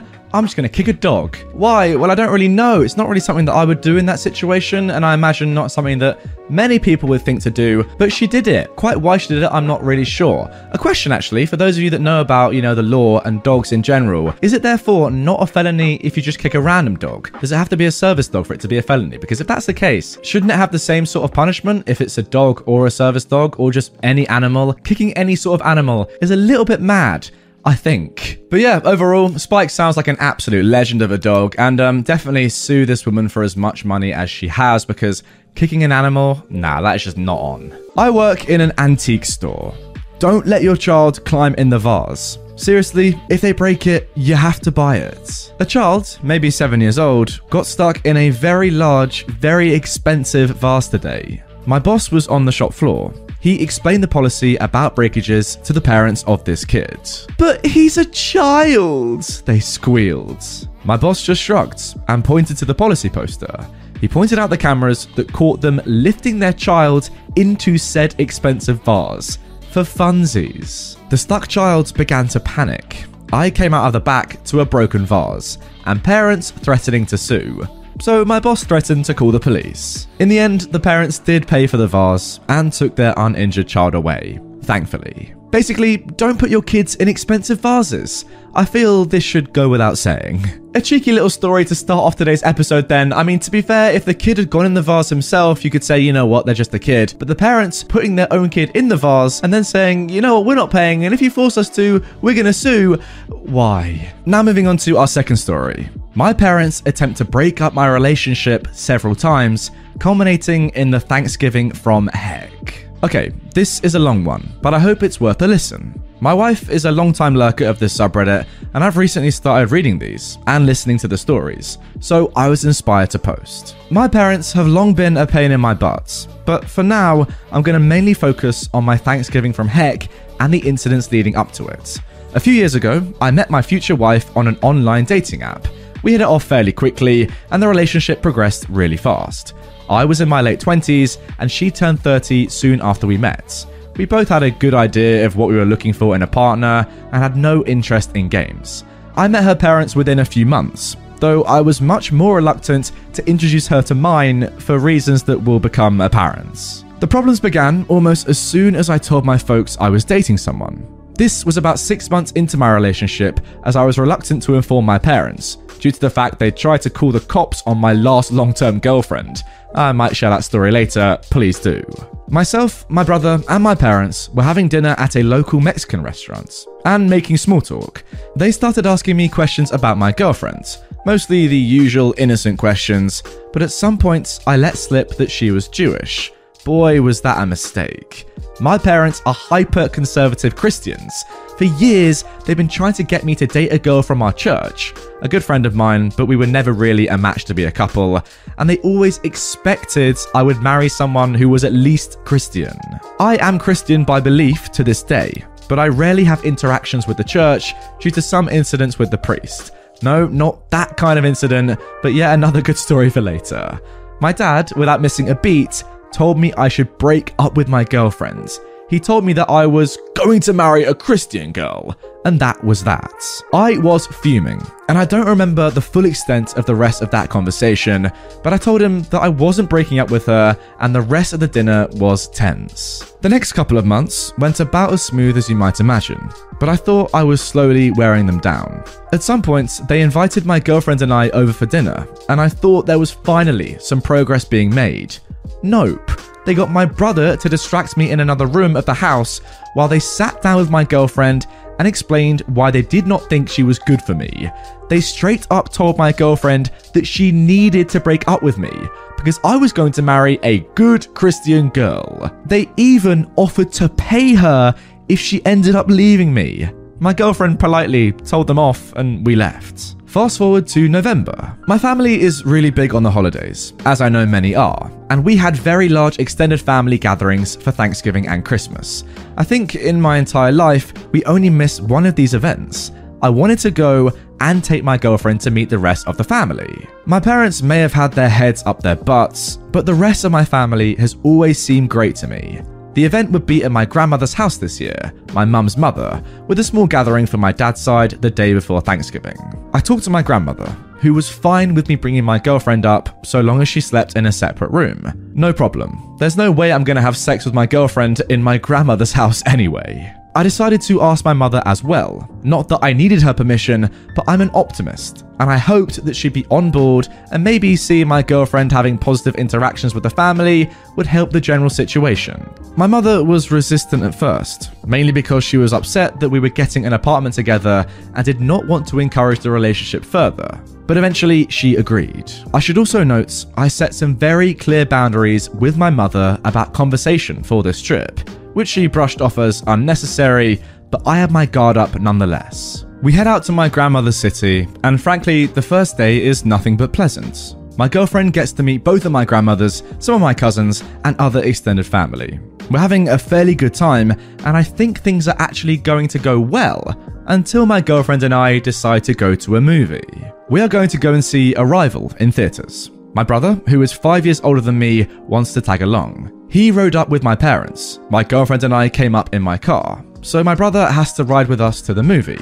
The three of us sit together, and my girlfriend and I snuggle through most of it. It was a fantastic movie, and the ending made me cry. My girlfriend held me as the credits rolled, but I think all the cuddles had not sat well with my brother, who was single. He got up, and I will never forget what he said, or the malicious tone in which he said it. Too bad mum and dad will never let you marry her because she's Jew. My brother jogged out of the theatre before either my girlfriend or I could muster up a response. We sat there, a bit dumbfounded for a few minutes. Eventually, the house lights went up in the theatre, and we tried to formulate a plan. I have no idea where my brother is at this point, but he can't go too far, considering we drove him. I decided to call my folks, considering I have no clue where he is, and I really don't want to talk to him at this point. To my surprise, my mother sides with me and tells me it's alright if we just leave him. He can get an Uber back. We half consider it, but we find him on the way out. And my girlfriend, who is used to dealing with buttholes and children in her job, completely cows him with words. He silently rides back with us. We drop him off, and my girlfriend and I go have dinner by ourselves. We debate just leaving entirely, but decide my parents themselves have not crossed any of the boundaries we set, so we're gonna stay for now. It wouldn't take them very long though. That same evening, I was getting ready to watch some Netflix in bed with my girlfriend. Nothing untoward was going to happen, she just likes falling asleep to the Great British Baking Show. As I walk past the living room, my mother calls me in and complains that I am not spending enough time with my family. I'm a bit angry at this common manipulation tactic from my mother, but I go and chat for my grandmother's sake. My mum tries to tell me that my grandmother is upset with me, that my girlfriend and I are planning on moving in together before we're even married. I decide that my grandmother does not need my mother being a mouthpiece for her, so I sit on the couch in between the two of them and face my grandmother. My grandmother and I chat. She's a bit worried about me moving in with the woman while unwed, but we calmly discuss the situation. She doesn't back down on her objection, but eventually concedes that it's my life she likes my girlfriend, and she's happy for us, regardless. This entire time, my mother has been constantly trying to butt in on the conversation, but I am physically putting myself between her and my grandmother, which is just annoying her even more. Eventually, my father sees what's going on and also butts in. Apparently, he can't contain himself anymore and just goes off about everything he sees wrong with my relationship.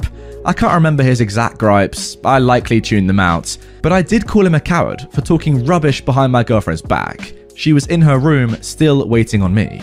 This really angered him, and he stormed out to fetch my girlfriend. He came back with her in tow and proceeded to tear into her in front of me, my mum, and my grandmother, who was mortified that this was happening in her house. He said, My son will be Christian. His wife will be Christian. His children will be baptized in our church.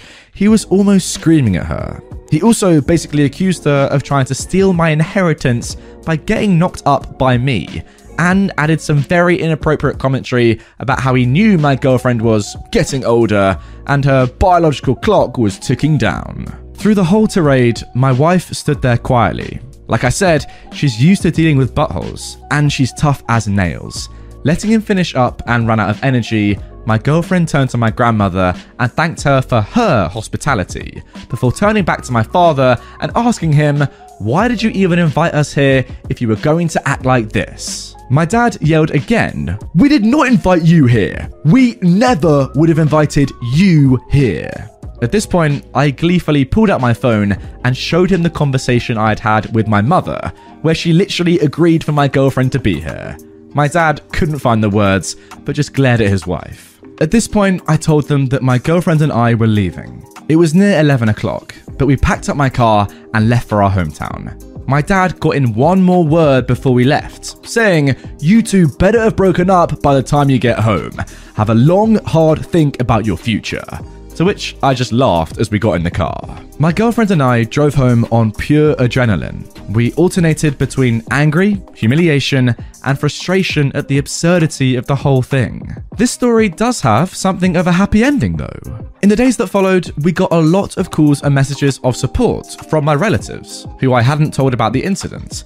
It turns out my brother had made some vague social media post about how sad he was for me, and asking everyone to pray for my brother. Apparently, many of my relatives took this to mean I'd been hurt and were all calling my mother and father.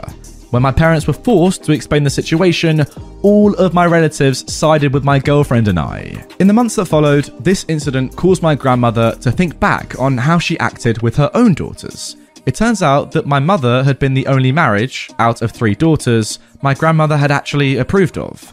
This incident made my grandmother realise that she'd acted poorly with her other daughters, and she came to them to finally mend those old wounds. I had no idea. It always seemed like my grandmother and her daughters had a great relationship, but these were old wounds that had just scabbed, rather than really healed. Overall, my family got closer because of this incident. In addition, my father has had a dramatic change over the course of the intervening years, where once it seemed like we were not going to invite my parents to our wedding, my dad ended up actually being the happiest person there when my girlfriend, now wife, and I tied the knots. This has been helped by the fact that he discovered some underlying mental health issues after that Thanksgiving, and the meds he is using are truly helping him. He started acting like the father I loved when I was a kid. My mother is still a problem, and boy, do I have more stories, but she's mostly behaving because she knows my wife and I can and will block her from seeing her future grandchildren. Now, this was a truly great story. Not very often do we see entitled people in the stories that I read to you guys actually, you know, improve their lives, understand the mistakes they've made in their past, and actually become better people. It's so crazy to see that that has happened with the vast majority of the people that were the problem in this story, OP. I mean, your dad is one thing, but your grandmother to go back with her own daughters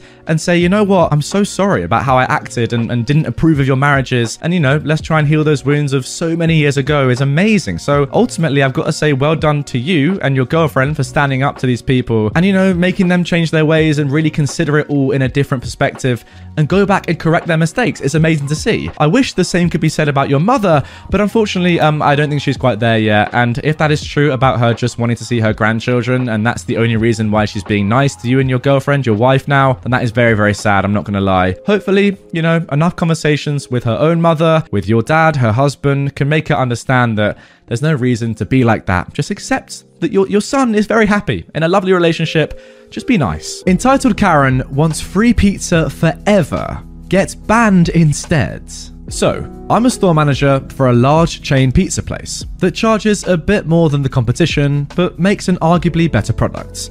We try to always believe the customer and make them happy if something is wrong. We have a loyal base of regulars who order often, as well as a lot of other business from randoms in the several nearby hotels. So, it's Friday night, and entitled Karen calls in an order a very simple pepperoni and jalapeno pizza. The driver delivers it.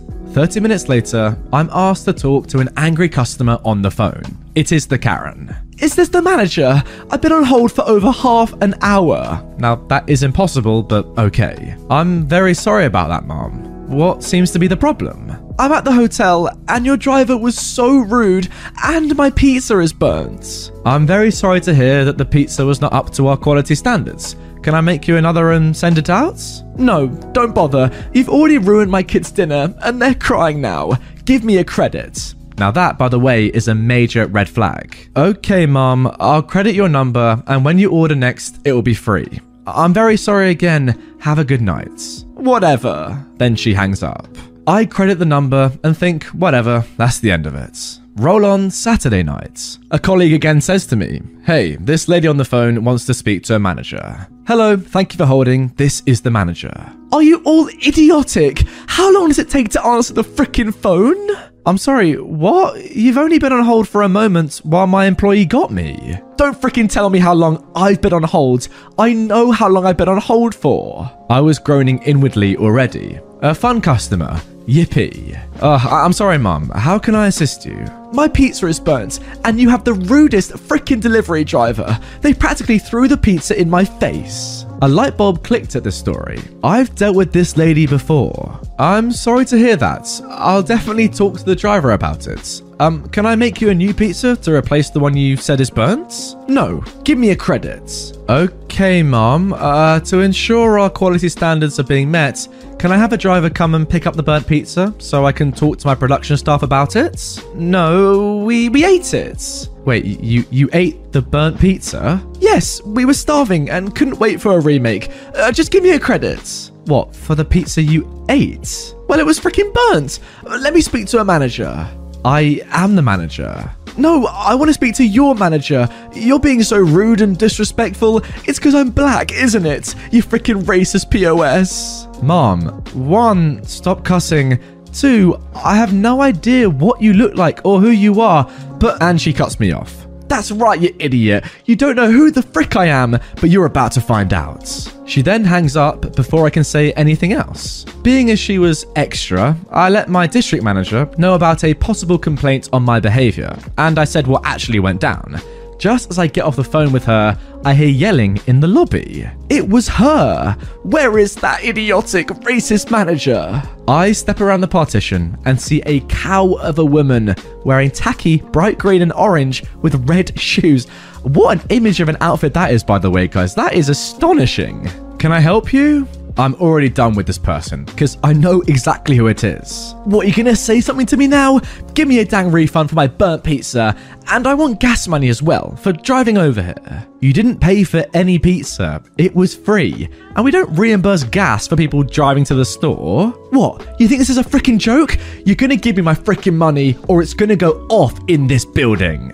Now, I am 100% done at this point. Get out. What the F did you say? Get out of the store. You can't tell me to leave. This is a public space. No, Mom, it's a private business, and you are no longer allowed. I'm refusing to serve you. Leave now, or I'll be forced to call the police. F you! F you! She continued to bellow this until the police arrive. I had to hear every sing song version of F you for about five minutes. The police said to me, Do you want to trespass, sir? "Uh, yeah, uh, she isn't welcome here anymore, I replied. Now, the police in our town are super cool with us because we give them special discounts and occasionally donate a stack of pizzas to the precinct. The policeman, who was just outside the main door, easily heard me.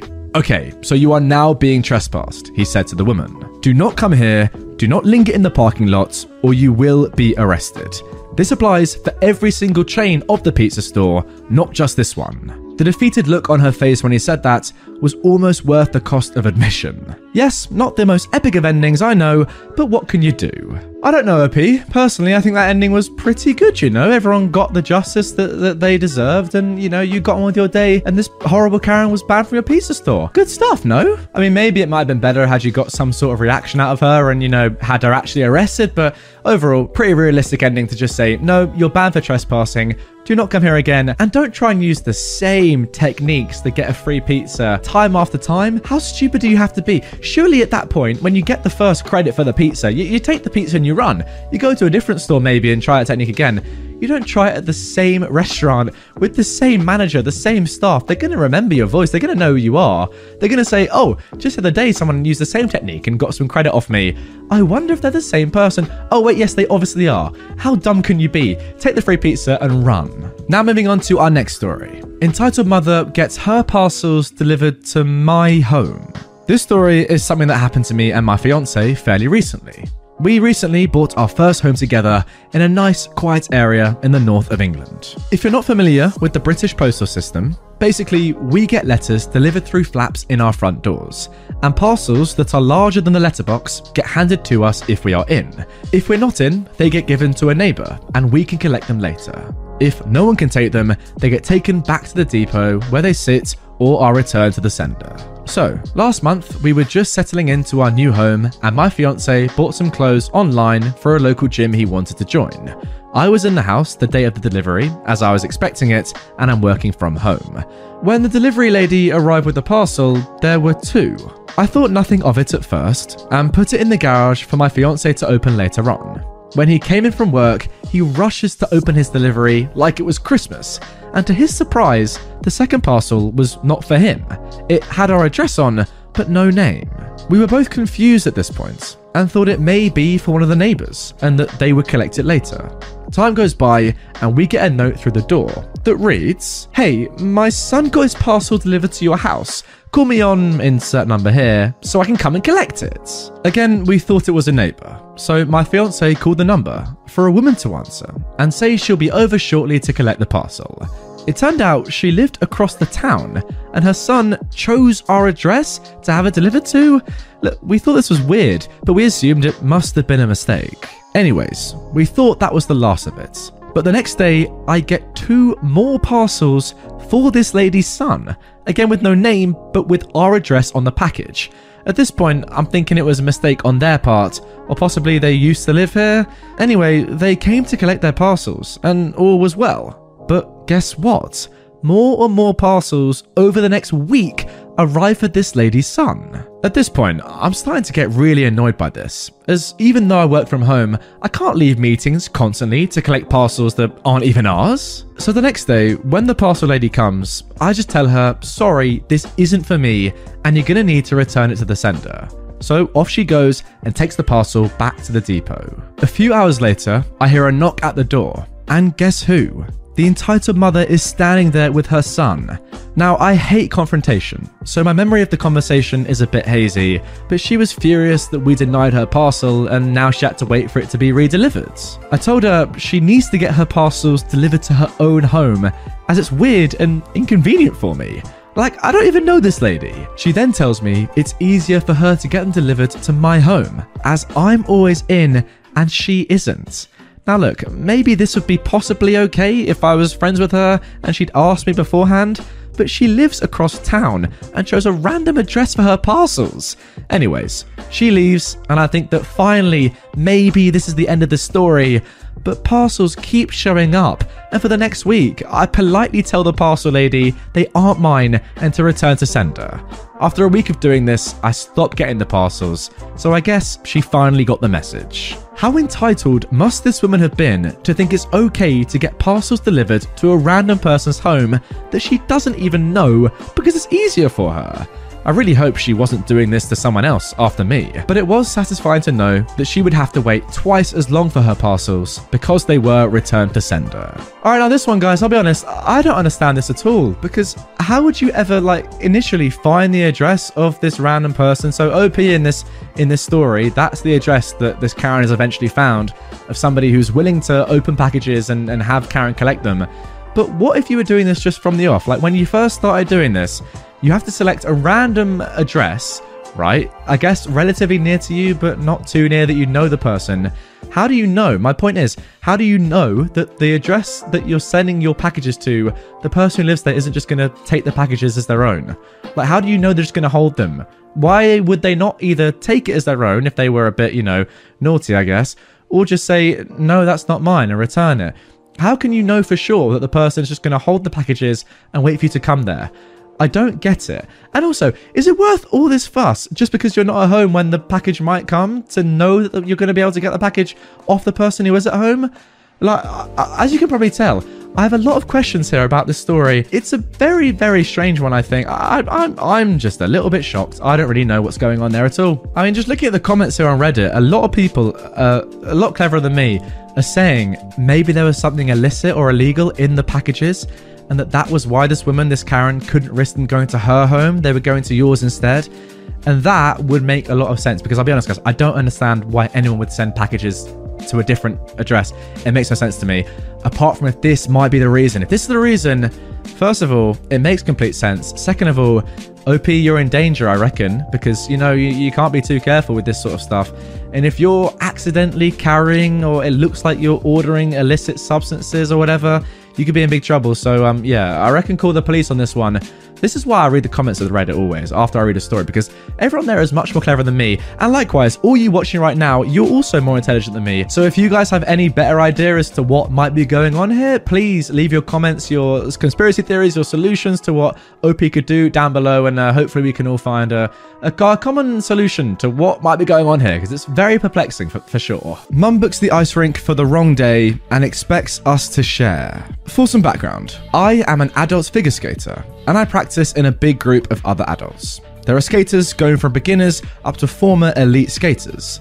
During Corona, the public rink we usually skate in has been closed, and occasionally we've rented a private rink for an hour to skate. It's a lot more expensive than our ordinary practice, but you do what you must. Also, it's incredibly hard to get these time slots since the demand is so high. Skating is a corona safe sport, no worries. Only eight of us go on the ice, and we all change outside. It's all correct by our laws. A few months ago, we'd rented the ice and arrived at our time. Since we are responsible and change outside, we couldn't see what was happening inside. Once me and one of the other skaters were ready to go onto the ice, we headed inside. But by the rink side, we found about 10 parents and something like 15 to 20 children aged 3 to 6 years. One of the mums, the entitled mum of this story, approached me with a worried expression. Are you the ones that rented the ice? Yes. Ah, y- you see, we were just informed that we booked the wrong day. Um, apparently we booked next week this time, but we're here today. Oh, I'm so sorry to hear that. What a bummer. The mum then looks at me and the other skater. Is it just the two of you? The others are still tying their skates on outside, and only the two of us had come inside at this point. No, unfortunately, it's a whole group of us. Oh, can't we split the ice half and half? Uh, no, we're not here to joy skate. We're practicing seriously. For several reasons. The first and foremost, it's incredibly dangerous. If I run into a child, I'm gonna hurt it badly, and I risk hurting myself too. But I mean, it's your kid. Do you want its face sliced up? Now, I would never, ever let my non existing kids on the ice during a serious practice. Secondly, we rent the rink to be able to practice freely. Half the rink only makes it impossible to practice your program. And thirdly, children usually drag a lot of mud onto the ice, either on their overalls or the parents on their shoes when they walk onto the ice to help them when they fall. Dirt and mud is a big no no for skaters. It'll wear them out quickly and we'll have to pay for resharpening. Okay, so at this point, I kind of felt sorry for them. We all screw up sometimes and it sucks. It can't be fun to reschedule an entire event like this, and I get that. It's what happens next that makes this story entitled. The mum goes to the other parents, and I hear her saying silently, I guess you could come next week if that fits you. Then she goes to the children, points at us, and says loudly, These people don't want you to skate. They want it all for themselves. With a super accusing tone, like we personally were responsible for her mistake. I ignore her and step onto the ice together with the other skater.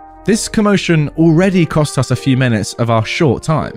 I see one more from our group enter the rink, and the entitled mum speaks to her too. I can't hear it though.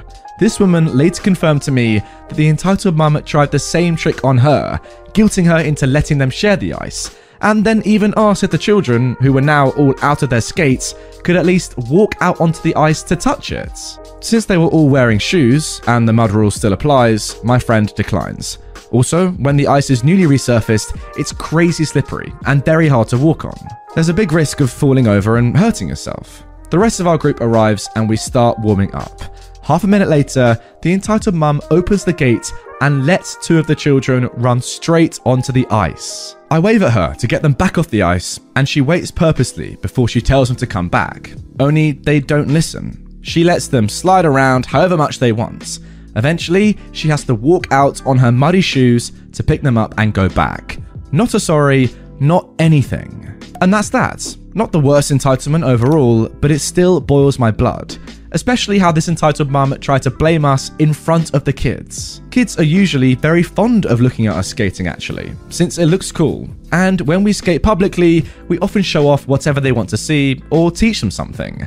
I hate to be accused of being the bad guy. Yeah, I completely agree with OP. Obviously, people can make mistakes, but you know, just admit that you've made your mistake. Yeah, it's annoying because you brought your kids down, loads of other parents. I'm not really sure, to be honest, how that is going on during COVID times. That's something to think about, given that, you know, OP has said that they only had eight people on the ice. But hey, forget about that. That might be a problem on its own. But yeah, once you realize that you've made a mistake and OP and her skaters have only got an hour on the ice, get out of there. It's annoying, but I'm sorry, you haven't booked it. It's next week. You can always come back next week. Just get out of there, go to something else. Don't disrupt these guys' training and don't try and, you know, half do it. Say, yeah, give us half the ice and you can just have half. If they've booked the entire rink, they're going to need the entire rink. I mean, come on, that's only fair. And now moving on to our second story of today's episode. He was white, like everyone else. The other day, I was driving around town getting errands done. One of those was to get a new controller for my PC. I've got a friend who works at the GameStop in town, so I swung by. As I'm entering, I notice a woman with her child standing front and center at the counter with my friend at the register. I start to tune into the conversation. After all of this happened, my friend filled me in on the details, so I'll start right before I entered. The woman said, I'd like to get my money back for this game. My husband bought it from here last week, but it isn't the actual game my son wanted. Now, my friend who was working behind the register said, Sure thing. The game was still in plastic wrap, unopened, and he started the process. Do you have the receipt for this purchase? No? Why would I need that? It's 2021. Everything should be digital now. You should have a record of it. Uh, yeah, that isn't something I have. Do you have a reward card with us? It would show the purchase. Karen takes out her reward card. My friend checks it and only sees the initial activation of the card on her account. This is also about the time I entered the store. I'm sorry, this doesn't have a purchase for this game. Well, it was taken out of my credit card. She then takes out her phone and shows my friend her full purchase history of her credit card. See, I made a purchase on my card. My friend visibly uncomfortably glances at the phone and sees an unitemized purchase at that store for a lot more than the purchase of a single game. I'm sorry, this doesn't show this game's purchase, just that this card was used to make a large purchase here, and I don't think I could use this as proof anyway. What I can do is put the amount on a rewards card for store credits. Now, this is when the Karen starts to raise her voice. What do you mean? So, because I spent more money here, I'm getting screwed? I want my money back. This is ridiculous. I want to speak to your manager. My friend informs her that there is no manager in the store, that they are the only current employee on site. She doesn't take that news very well, obviously. Then who do you call? You must have someone to call if this place blows up. My friend then begins to call local stores for their manager, or see if one of the district managers happens to be there. Unfortunately, none pick up. I'm sorry, Mom, I can't get a hold of another store's manager, and our district manager is quarantined due to COVID. Why can't you call them then? If they're quarantined, all they should be doing is answering the phone.